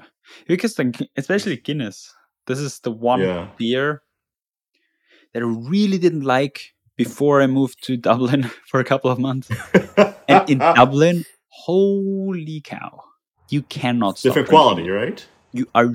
so... It, it, they, I feel like there, there are very few things that are that perfectly engineered to trigger something like this deep longing mm. to of this this feeling and this taste to have it. Like one thing, for example, sugar is a, just a big thing. Sugar gives you a yeah. kick. And there are like some flavors of childhood maybe that mm. I sometimes crave. But then there's Guinness. And the while in Dublin, like you just needed the tiniest reason to go drink it in Guinness, and you would go on drinking Guinness. Because to wow. be fair, not wanting to, like, I love Irish people, great people. But yeah, so nice, man. When I'm traveling, I hang out with uh, people from Ireland. Amazing. So cool. Love people from Ireland, but man. So nice. I Good vibes. am not planning to ever going back there to stay for a couple of months, because even their summers are rainy, windy, and cold. Like oh I was God. there from what June to September or something around that, and I would uh-huh. drive. I would take the bike a lot of times to work, uh-huh. and I would have to wear a big jacket and gloves, and I would be freezing. Gloves. Yes, gloves. Full summer, wow. August, full driving summer. Bike at eight a.m. with gloves because it was just so yeah. freaking cold. But and people were nice. Tough. Yeah, people are nice. But the thing is, the weather is just not great. So what mm-hmm. do you do after work? You go for a pint of Guinness. Go for a pint, yeah. You go for a pint. So, man, Guinness just, it just gets you. At some point, it just gets you. So, like, there's nothing you can replace it with. So when I then came abroad again, in like uh-huh. other countries and tried Guinness, it's just terrible. Especially like the, the export Guinness yeah. is really, really bad. It just always tastes like metal, uh, a bit bitter, and yeah. um, and it's. I mean, that's that's that's one thing I like to do. Like, uh, where I am, I like to go to like those Irish pubs and try their Guinnesses, like on like the on, on tap. Some are good actually. You can tell quality. Nice. Like, uh, yeah, I, I, I should do have a a few spots in New York that that do have quality Guinness. I mean, it's not the same as um, in Ireland, but mm. I'd say, yeah. But they produce not, it locally yeah. in the U S? I do not know about that. That's mm. that's that's something I need to research on, because that good was not know. my market, but that's a, it's a good question, actually. I should look it up. Mm. Yeah. yeah. And yeah, do you, what what uh, other beers do you do you like? I mean, I do like a Leffe. It's like, uh, do, do you know that one? The, that the Belgian one. I don't like yeah, sugared beers. I don't. You I, don't like it? I like my beers yeah. to be. I love it. Very German. Uh, German uh, Reinheitsgebot. That's uh, ev- everything else. I don't. I don't typically call beer. I mean, I. I mean, I was. I was. Uh, yeah. Uh, speaking of Germany, I was. I was in Germany like uh, over.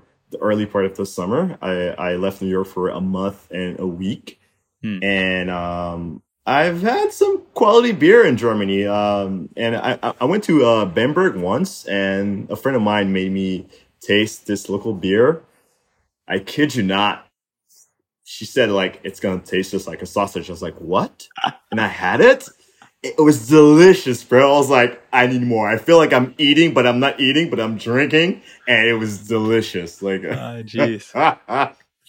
Oh man, it was great. And after I was, I was in Heidelberg. I don't know. I don't know if mm. you know uh, this town. Beautiful, beautiful. One of those places that were not bombarded during uh, the Second World War, so mm-hmm. it's still like intact, beautiful. The streets amazing. The the architecture, the buildings. And uh, the people also. So I had, I had a great time there resting. I went to see a friend that lives there.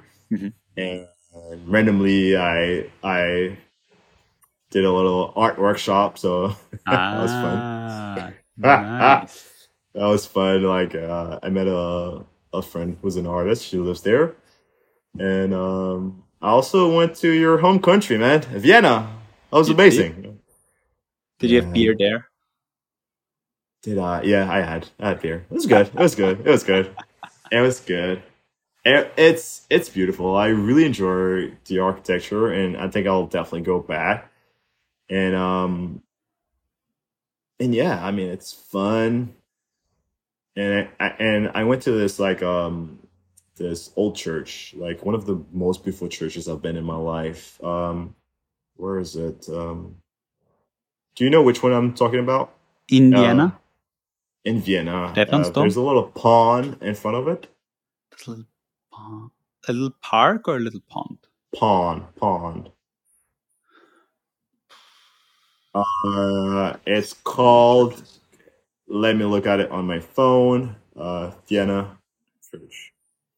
I'm sh- I'm sh- I'm sure you know you know of it because I why I went over there is like I was randomly walking in Vienna and I saw uh they're they're having this um startup like uh event, so I attended. Oh yeah. And the true. after party was near it. So oh, you mean the Karlskirche?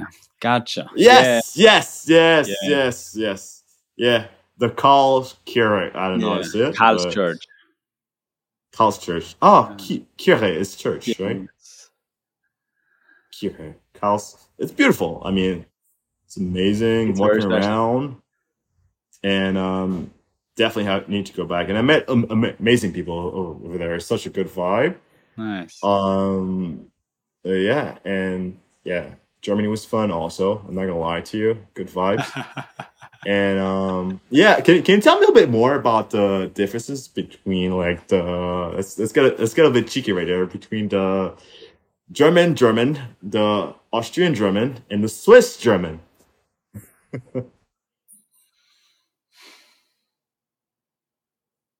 So I'm not sure if I'm the best person to talk to. About okay, that. because of your bias. Because of yeah, your I mean, bias. First, first of all, I'm biased. Second of all, I'm not. I haven't spent any time in Switzerland. Oh, okay. So I'm having a hard time there. I only know that Swiss is... The Swiss German is very, I think I think it's classified as its own language, whereas Austrian German is not, so it's just German. Okay. Um. So, and also here, there the issue is you have High German, Hochdeutsch, which mm. no one really speaks completely, but it's kind of like the how you write things. Oh, okay. Uh, but even in Germany, like there are just so many different dialects where you are. So yeah, in I country. feel like in Austria, when people don't talk any dialect, then they are very close to High German, except for like a few words that, like for example, um, when we walk, like people in Germany use a different word for walking than which is? people in Austria. So they use laufen, which okay. in Austria, people would understand that you're running. Oh, and okay. we use gehen, which is the actual word for walking. That when you say like, I'm going somewhere, like I'm, or I'm, I'm, I'm going home now. Um, uh-huh. quick, uh, I'm, I'm going home quickly. Uh, uh-huh. Then in Germany, it would say, ich laufe schnell nach Hause. And uh, ich laufe schnell nach Hause. Schnell, schnell nach Hause. Yeah, like I, I, I go home yeah. fast. Uh, and in, in Austria, we would say like ich gehe schnell nach Hause. Uh, ex- except if you would literally run there, then we would say. Oh, okay. So it's like laufen gehen is to go for a run, and in Germany it's just like so. There are like those things, but when it comes to pronunciation, yeah. I feel like. Of course. When we don't, like in, in Austria, when people don't talk dialect, they're very close to High German. Uh, whereas oh, okay. in Germany, you can, you always, they, like the, how they pronounce things, like how long they stay on a, a vocal, for example, it's just different. Okay. And that's why usually after half a sentence, you can already tell if, or at least I can already tell if the person is German, whereas I have spent days with people until they would realize that I'm not German. So there must be there must be a difference. So it must it must be a difference. Not always. Some people are really really quick, but I've literally spent days in groups of people, and they just wouldn't realize it until I would say, for example, laufen uh, or gehen statt laufen. Um, and then, but the the pronunciation itself, I feel like we we got that better down to be like super clean. Then, uh, do, do you also use the word like that's that's that's a new word I learned while I was there? Uh, genau. So like, uh, genau. This is legit. This is correct. This is cool. Yeah. Genau. Uh, yeah. Yeah. Yeah. Genau. Genau. Yeah. But like that's that's generally huh? the, the languages of like we understand almost everyone in all parts of Germany except like super rural, rural, rural parts. But it's the same thing. People in Germany won't understand people in like super rural parts in Austria. Uh, but generally, oh. you understand each other fairly well. Yeah, it's like I'd say like it's a little bit like French uh, for me. Like I, mm. I can for the most part like um, tell where someone's from like when they speak French. You know, yeah. Uh, if that person's from like the Paris area yeah. or the, the the the South area, Marseille, Marseille, Marseille, or from uh, Mo- Montreal or mm. or or the the. Uh, Antilles Françaises, like yeah. the, the Caribbean French part, speaking part, or even certain places in Africa. Oh, okay. And the Canadians. Yeah. However, there are different dialects uh, way of speaking, in, e- even in France, you know, like, um, right? Yeah. So e- even in, in Haiti with the Haitian Creole, like uh, the North speak the Haitian Creole differently than uh, the central, like uh, capital area, than and the south also. So I can also tell the difference, you know. And Haiti is like, um, as a country, is like um, two hundred plus years. It's not, it's not five hundred or a thousand years, you know. So uh, language do evolve like super fast, I'd say. Mm. Uh, like what? What does it? As far as I understand, there are only Creole is only languages that originated from France, from French. No, no, no, no, no, no, no. It's uh, this is the Haitian Creole, but a Creole is like a, it's like a, it's like a language that comes from another language because you, you can uh, you can have a Creole that's uh, from uh, Portuguese, right? Okay. Or a Creole from uh, different languages. Okay. The Haitian Creole, it's. Um, It's a mixture of uh, mostly French and certain like um, African words and mm-hmm. uh, Taíno, which is like the Native Americans that live there, oh, okay. and uh, some Portuguese words, uh, a little bit like uh, the word uh, bunda, which is the same in Portuguese, which means derriere or, um, you know. Mm-hmm. And um, yeah, I mean, and they speak, um, and there are different countries in the Caribbean that do speak um the Creole that came from France, for example. I can understand a little bit uh, the Creole that's from uh, Guadeloupe mm-hmm. or Martinique or a few other places. So, yeah. Um, is it like we, we just said that people in the north speak it differently than in the capital? Are there differences that they lean more heavily towards one or the other influences, like more Portuguese word or more like French or more native or... That's a great question, actually. No, it's it's more of the accent, the the vowels, and, and mm-hmm. how they're elongated, or, okay. uh, or for example, I can say it in Creole like um, m'poil la caille moi, so meaning I'm going home, right? Yeah. If I was in the in the north, I can say m'braille la la caille. You know, it's it's it's kind of like the same words, but different ways of saying it, right?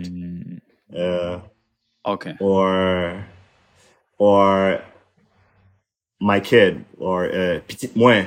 In the north, you would say pitam. You know, like uh, mm-hmm. different ways of saying it. So it's all yeah. It's for me, it's fascinating also. And Spanish, another beautiful language. Like I I got to improve while uh, traveling. It's so amazing, like uh, listening to the Spanish spoken in uh, Mexico compared to Colombia, uh, and yes, compared yes, to yes. Cuba, Dominican Republic, yeah. Spain, you know, different places, Argentina. So you you can tell a little bit where uh, people are, I'd say, from, I guess. Yeah. No, certainly. By, yeah. Especially in the Spanish-speaking world. Yeah, I mean, I really, I really like the uh, Colombian one, especially when we're in Medellin. The paisa Spanish. Dude, this is I've beautiful. It's, heard it's very, very pretty. It's very pretty, man. I'm like, whoa. Talk to me more. Well, let's let's uh, take a quick break here. I have to run to the bathroom, and uh, yeah, we're just gonna resume in a couple of minutes. Sounds good, man. Yeah, good. Yeah, it's happening. How has it been so far for you? Like being on a podcast. Uh, am- amazing. Like, um, uh, brings back good memories because uh, I'm not sure if I mentioned it to you. I had a podcast with some friends from uh, really? college. Yeah, in uh, twenty twenty, we did it for three or four months. It was it's called Dear Football. It's about soccer to- slash football, mm. depending on where you're from, topics. So yeah, we did it. I think I think we used to record like one episode per week. So mm-hmm. it was like all the soccer news or football news. So yeah, I kind of kind of sort of uh, got my podcast voice. Nice. And uh, I, I'm a I'm a social butterfly, so I, I, I like to talk. So hey. Yeah, nice. Yeah. What what made you guys stop? It's a good question. Like, uh, I think I, most of the guys, uh, I think we got super busy. Like, uh, uh, some of the guys had like uh, uh, new kids, like uh, uh, babies, and also my. Uh, And also, like, the Instagram account was hacked, so we were like, "Oh no! Oh no! I know, I know. It's uh, it was it was mainly my fault, but it was hacked. But it was like, it was not just one thing that happened, but it was a set of events that made a stop. And we've been trying to get back to it, but yeah, mm. a bit a bit lazy. But good times actually, good times. Yeah. We, yeah. So Dear Football. This, this now brings you kind of back to. to your experiences back then. Yeah, a little bit. And also like um I enjoyed talking to you, so I yeah. mean two birds, right? Yeah, exactly. You know, honestly uh, that's two, two targets, two you targets. know, and you'd be correct. I mean, some yeah, not to hit any birds, you know. So. Yeah. Now podcast is an amazing it's an amazing medium. So many cool things that can. Yeah, and are you like able to hear me? Uh just making sure. Yeah, I hear you. I hear you well. Okay, a little, perfect. A little man. lower than before, but generally it's good. Okay, cool. No, I think I think podcasts are a great way to connect with people, uh, especially with your format. Like, it makes it less, um, what's the word? More authentic, more yeah. original. It's like you're having a little conversation uh, to, with a friend, like over like a cup of tea or coffee or a beer, a good yeah. Guinness or yeah. a good German beer. Good German. Yeah. yeah. But but you, you, you said you're an, you're not a big fan of like uh the Belgian beer. I mean, ah, true. We were talking I about do that. like good Belgian beer. Yeah, I mean it's. I enjoyed it in the past, but it's I, I don't like the sweetness of it that much. The sweetness, it's, yeah. Like the sugar, the added sugar, just doesn't make that much sense to me. Like I okay. could never drink more than one without. Like, at the end of one, I'm already feeling like a little... Like, I, I'm not a person to drink soda. Just don't like it. Oh, okay. And that same thing happens when I drink, when I drink Liv. It's too too much sugar. It makes you feel, like, lethargic, a bit like uh, not... Okay. Hmm. Yeah, just, feel... just not a thing I need in my beer. Yeah, I, I get I mean, point. I uh, for, to, for me, it's the complete opposite. Oh, really? Yeah, if it tastes sweet... If it's good quality, I'll drink it. And um, yeah, man, good mm-hmm. beer. Gotcha. I mean, there are amazing like varieties of beer. Like when you go away from the standard and you go like mm. the craft beer scene. Wow, dude, so much, so much crazy stuff. Speaking of beer, uh, have you been to like Oktoberfest in uh, Germany? I've never been in Germany for an Oktoberfest. No. Which is not in October, by the way, people listening. I heard it's in September. But it's yeah, called if, if, you, if you go to Germany in October to attend Oktoberfest, you're unfortunately a little too late. But, I mean, yeah, I do want to go. Like, uh, But because if you're a big fan of German beer, so I might as well go to, to Oktoberfest. Yeah, so yeah. big fan. So I, I really, I really appreciate the thought of preserving beer, what it is, mm-hmm. so like the Reinheitsgebot. Um, like mm-hmm. you can call your stuff craft beer. It's a craft beer. It's not beer. It's a craft beer. Uh, it's fine. Uh, ale is ale. Uh, so I don't know.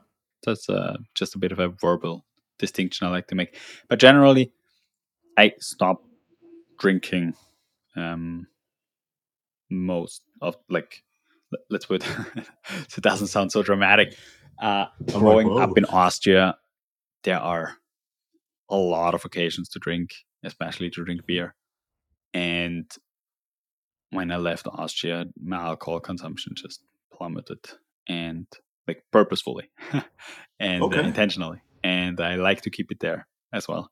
And, and I just stopped drinking, even if I consume alcohol. And these days, it's like in Austria, it's mainly wine or like some spumante, but rarely beer. I enjoy it.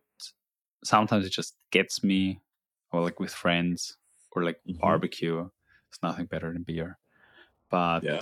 uh, it's not something that I that I seek out uh, to have on a. on a regular basis. So like a couple of days Oktoberfest would be fun, but not uh-huh. just because of the beer, but because Oktoberfest. It's just fun.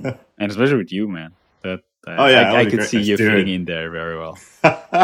That'll be great. You know, I, we, we, that, that'll be fun to like do an Oktoberfest there. They, they actually mean, do one at Stanford. It's it's not in uh, October. Really? It's not in September. It's actually in November.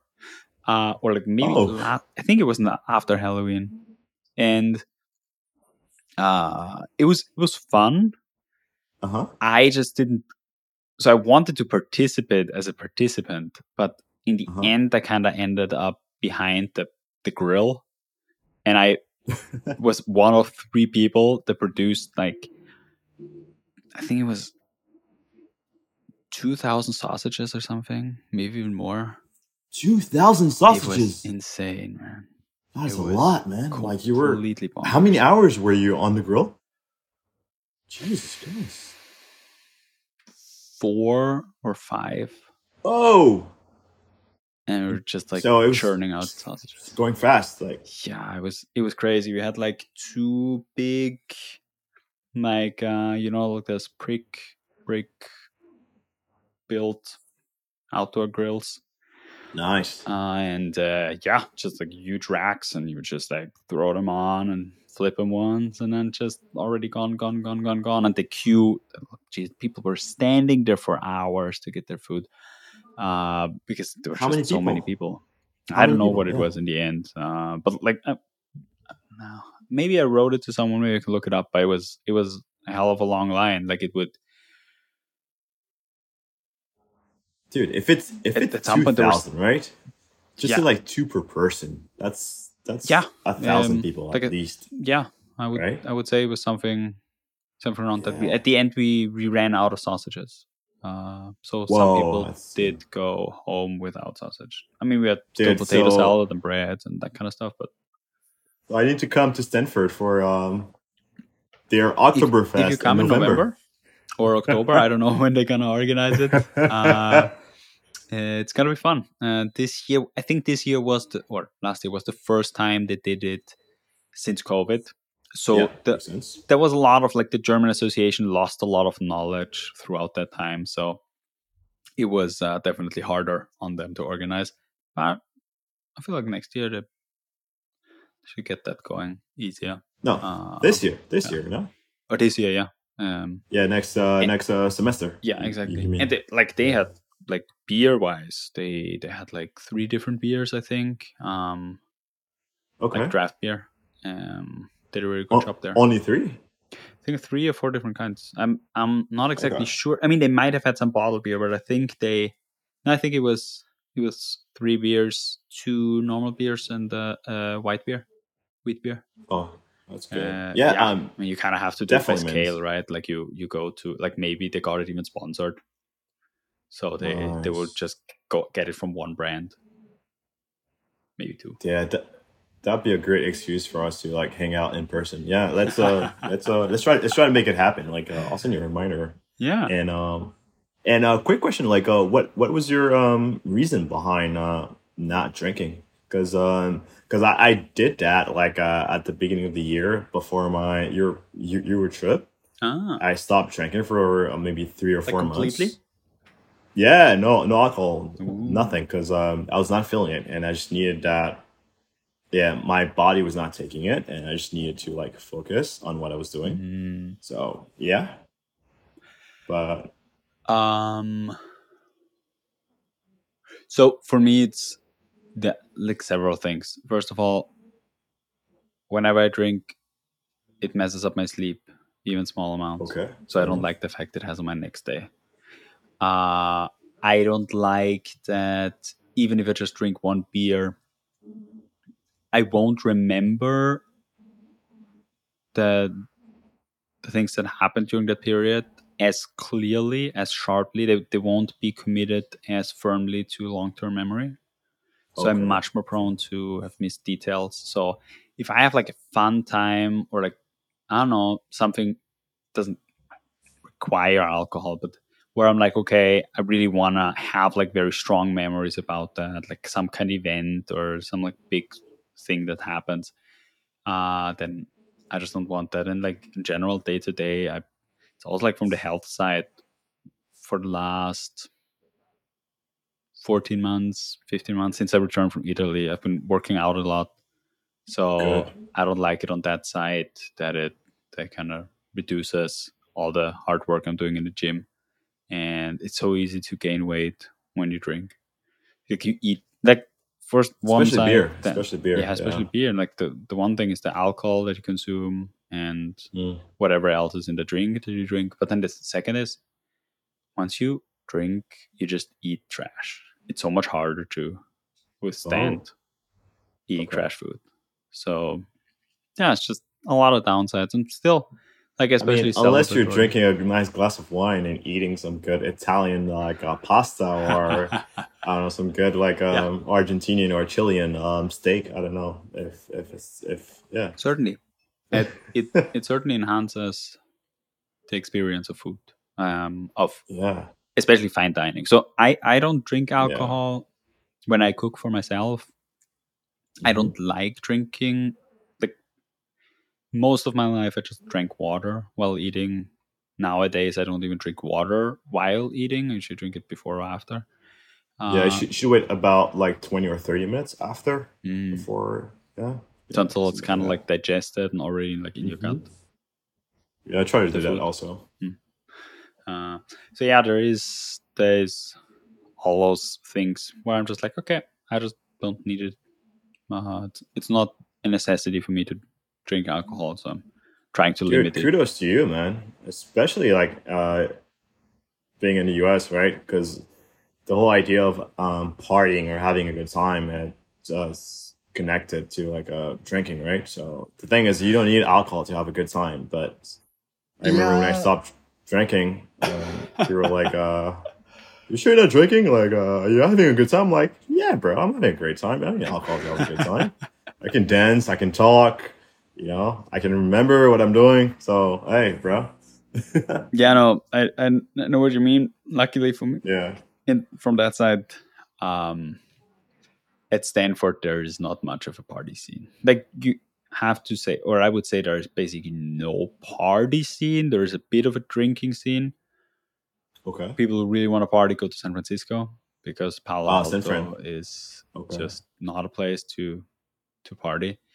Uh, people occasionally drink, but there again, I don't just, if I go to a place, I don't need to drink to have fun, but I either like drink and just have fun drinking with other people, like playing beer pong, taking shots, that kind of stuff. Yeah. But I don't, if I just have casual conversations with people, I don't need a drink in my hand. I'm perfectly happy with not drinking. So it's either like nowadays it's like a either drink a lot in those situations or I don't drink at all. Uh, so Stanford makes it really easy in that sense because it's not that often that there's a real good party. So that so there's no middle ground for you, like just drinking like a seltzer or um, something like, like, a, like celebratory. Juice. Like when I'm when I'm home and uh, I don't know, someone's birthday, so okay. buy a good bottle of prosecco or sekt or mm-hmm. um, cremo, whatever. That works well. I like that. That's great. Okay. Hey, awesome, man. Kudos to you, man. It's uh, it's it's healthy. yeah, it's yeah, healthy. Trying, bro. man, trying. But uh, again, like Guinness, jeez. exceptions, yeah, exceptions, oh, man. man.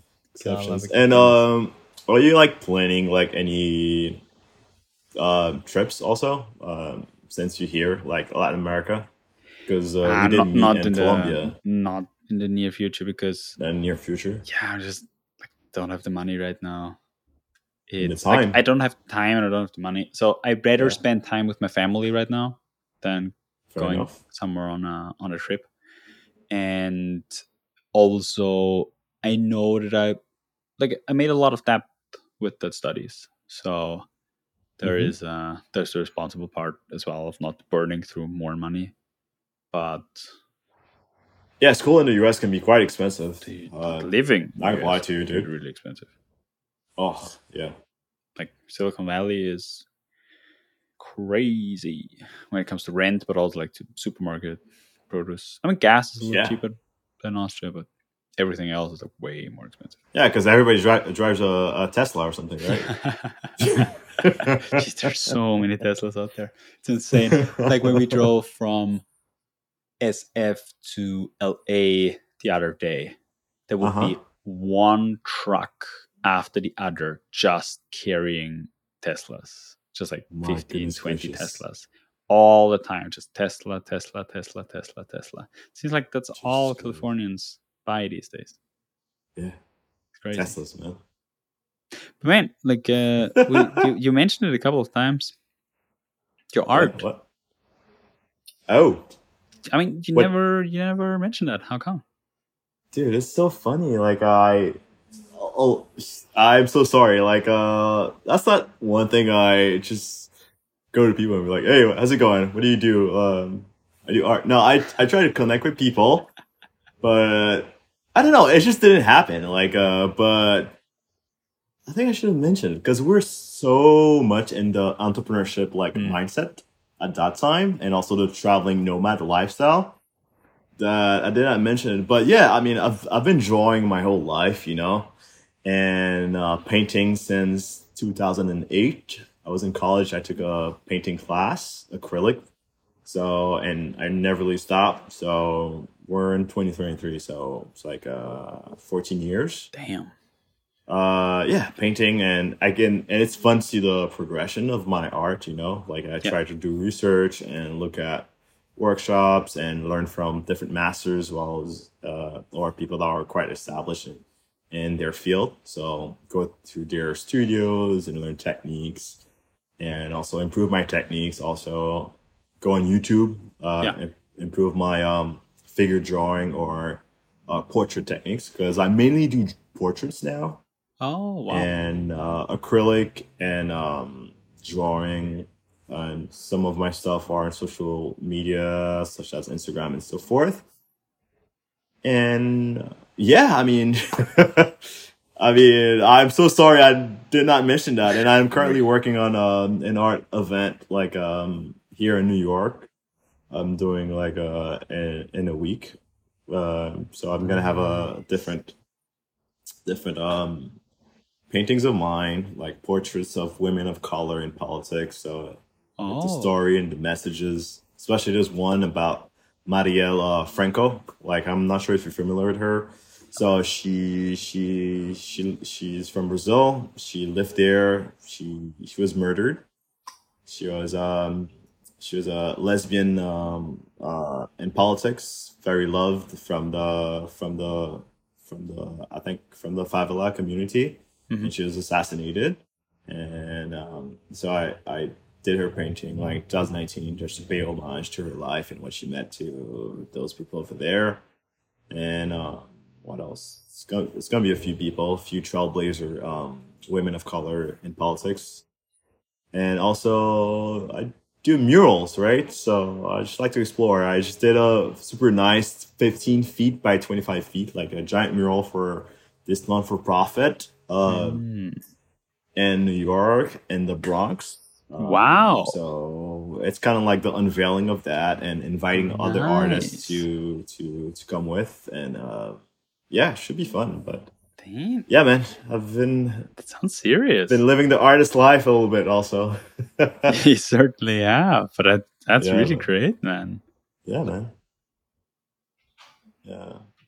Crazy. I remember, like, I, you told me about, like, I knew that you were, like, an artistic side. You told me about that novel that you wrote. Uh, like the and I, I, I saw oh. you doodling a little bit, but or I, th- I remember like some some some of your art I had I had seen once, but uh, I I didn't know that it was a serious thing. And like now, also, I, now yeah, I so, so we spoke Instagram about it, but yeah, yeah, but like I think it was like more like a side note, kind of like yeah, I like to draw. uh, and then I see that you're like featured in a in an art gallery, and then I yeah. see that whole other Instagram account of yours. Yeah. We got a solid following. Oh yes, yes, yes. Jeez, yes, yes. Nick and, uh, Edward the artist. Nick Edward the artist, aka Neo. Yeah, I mean, I've I've done quite a few like um, art expos by uh, by myself or with other people. It's it, it's it's been a fun journey, a fun process, and see how the evolution of my craft, mm. and also learning different techniques and exploring. Even uh, even uh, while traveling, uh, photography. So I, I bought a camera. I took different pictures. Yeah. Also, what else? Um, being creative, and you did mention like novel, like I I wrote a a book. It took me three years, but I'm still editing it, so hopefully um it'll be out uh one day. But yeah, um, yeah I'm, I'm I'm trying not to do too many projects at the same time. Yeah, so I think for me, I learned that maximum three is uh it's more it's more than enough for, for me. Okay. And and I need to choose like uh one, the one that's priority also, right? So you have to give your all to all of them, but you have to choose a priority. Gotcha. But yeah, I mean, um, and I was said to myself, I'm back in New York. It's a place um, super amazing for creative souls. So yeah. why not? Yeah. Right? Yeah. So, yeah. And even while I was in Ger- Germany, I, I met Uh, amazing artists like uh, singers and um, painters. I went to Stuttgart with yeah. uh, and met um, I met gallery owners and um, people from um, I F A. Um, it's it's a foundation for um, creatives. Oh, so, okay. Yeah, I don't know. It's just beauty, and um, and for me, it's about sharing and connecting. And I remember before we we spoke about the. Uh, One of the things that really bothered me when it comes to like um, startup and entrepreneurship, the mm-hmm. culture now, it's the ego aspect of it. Uh, a lot of people are not gonna like it, but I feel like there's a big ego aspect when it comes to art. Also, people mm-hmm. are creating art just to be seen, just uh, just to be in fashion, and instead of like um, trying to connect with a higher power and uh, trying to give a message and trying to master a craft and the sheer beauty of um, creating something, you know? So, mm. I don't know. Uh, what do you think about um, the art world, per se? I have so little little exposure to it, apart from going to yeah. exhibitions and museum, but I, I hardly know artists. Actually, funny enough, the other day, I yeah. uh, I came through El Paso in uh, West Texas, and I, I met a guy mm-hmm. I... Uh, I knew from San Diego, and turns out he's uh, he's an artist now, like almost See? making full time. He's um, selling his paintings for four figures. Nice. And he's doing like Western art, like very El Paso style, uh, El Paso inspired. Nice. And uh, and what's his name? Do you... um his. Uh, His Instagram account Google. is Tony Tony Beach Limited or Tony Beach Limited.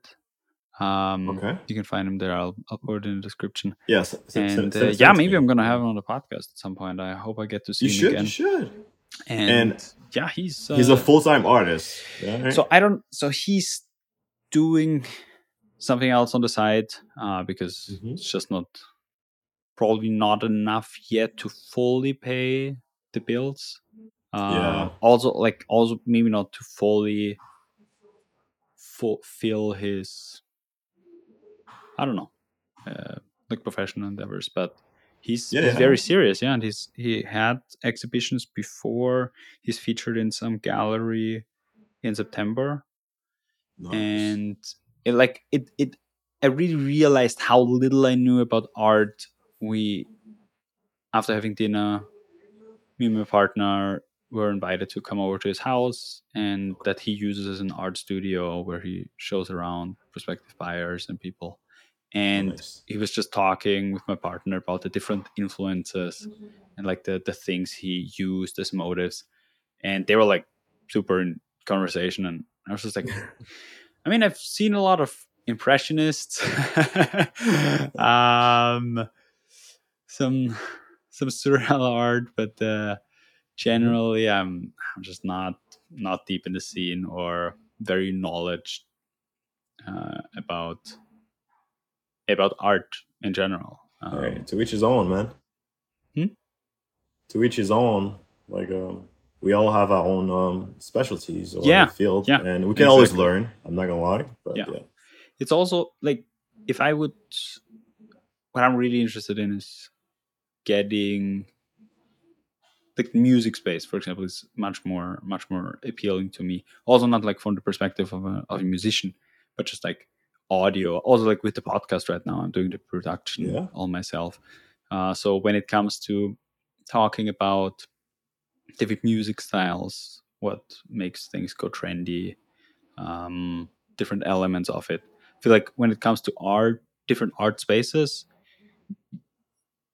music, and then maybe next like major motion art movies um, speak more to me than than classic um art, but uh, I feel like that also that also changes.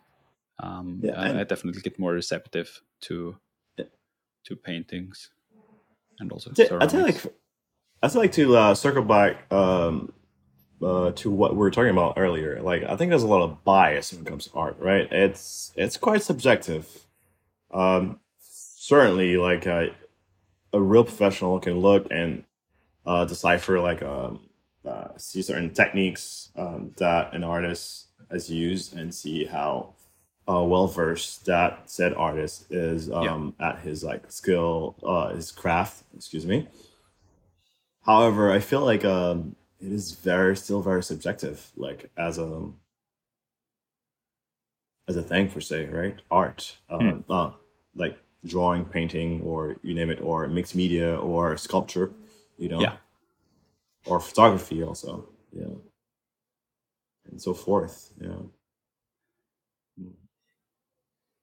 And and now um, with the let's call it this this immersive art, which is becoming very popular, right?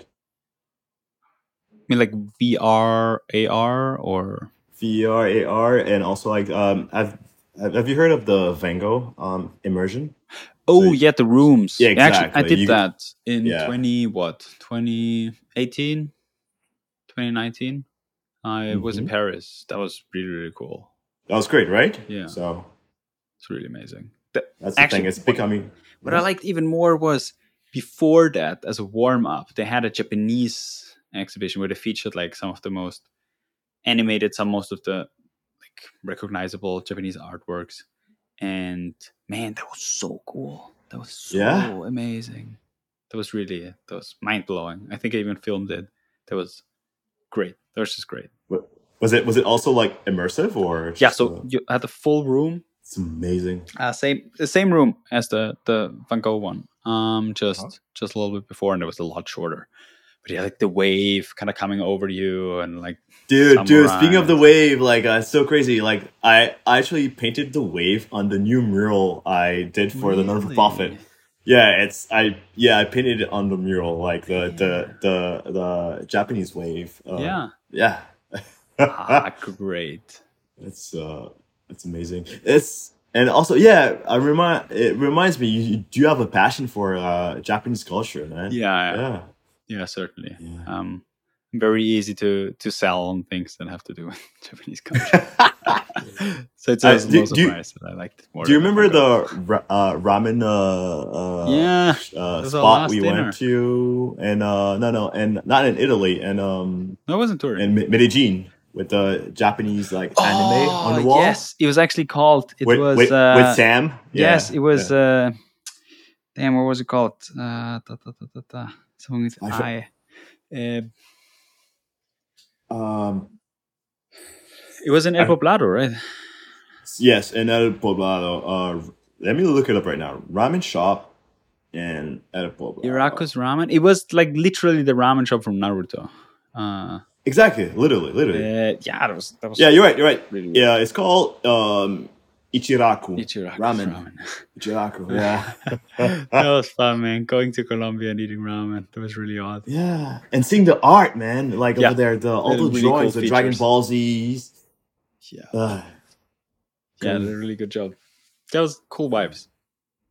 Yeah, little bubble somewhere in oh yeah downtown Medellin, Medellin, Cl- uh, close to downtown, and El Poblado. Yeah, but uh, yeah.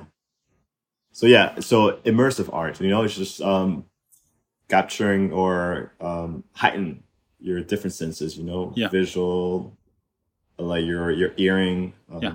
Um, and so forth, you know, it's like, um, mm. could you imagine it's becoming doing something quite like popular. That? I would love to do it, man. I would love to do it. Yeah. I'm, I, yeah, I'm, I'm thinking about possibilities of me doing that. Huh. Do you have some graphic so, design skills? Yeah, I do. I do Ooh, a little bit. Yeah. Nice. Yeah. When then? I, I'm, I'm, I actually designed, um, the flyer for the art event. Ah, yeah. Yeah. Nice. Yeah. That was fun. And yeah, also some uh, yes, because uh, also I've I have a little a passion for like um fragrances, right? Mm-hmm. Like um one place I really want to go in my life. I don't know why I didn't go. Well, I was in Nice because uh, it's not far. I want to go to Grasse in France. It's where they make like those uh perfumes and have like uh fields of like uh, flowers, and uh, they have great um perfume making schools, mm-hmm. and um.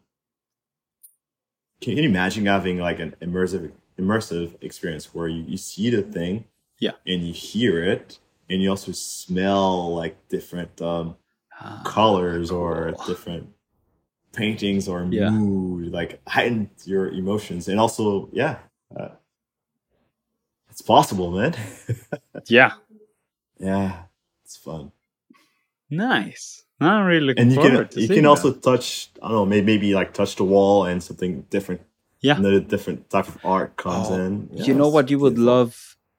Oh, man. In Tokyo, there is uh, an, I don't even know how to call that. Uh, it's limitless. It's border, not borderless, it's called. Uh, it's borderless, this okay. immersive art room. I, I don't know. You. The closest you can compare it is like to Disneyland, probably. It's not as huge. Okay. There are no rides, but it's all of those rooms are just immersive art, and you can interact with it. You can do stuff, and it's so good.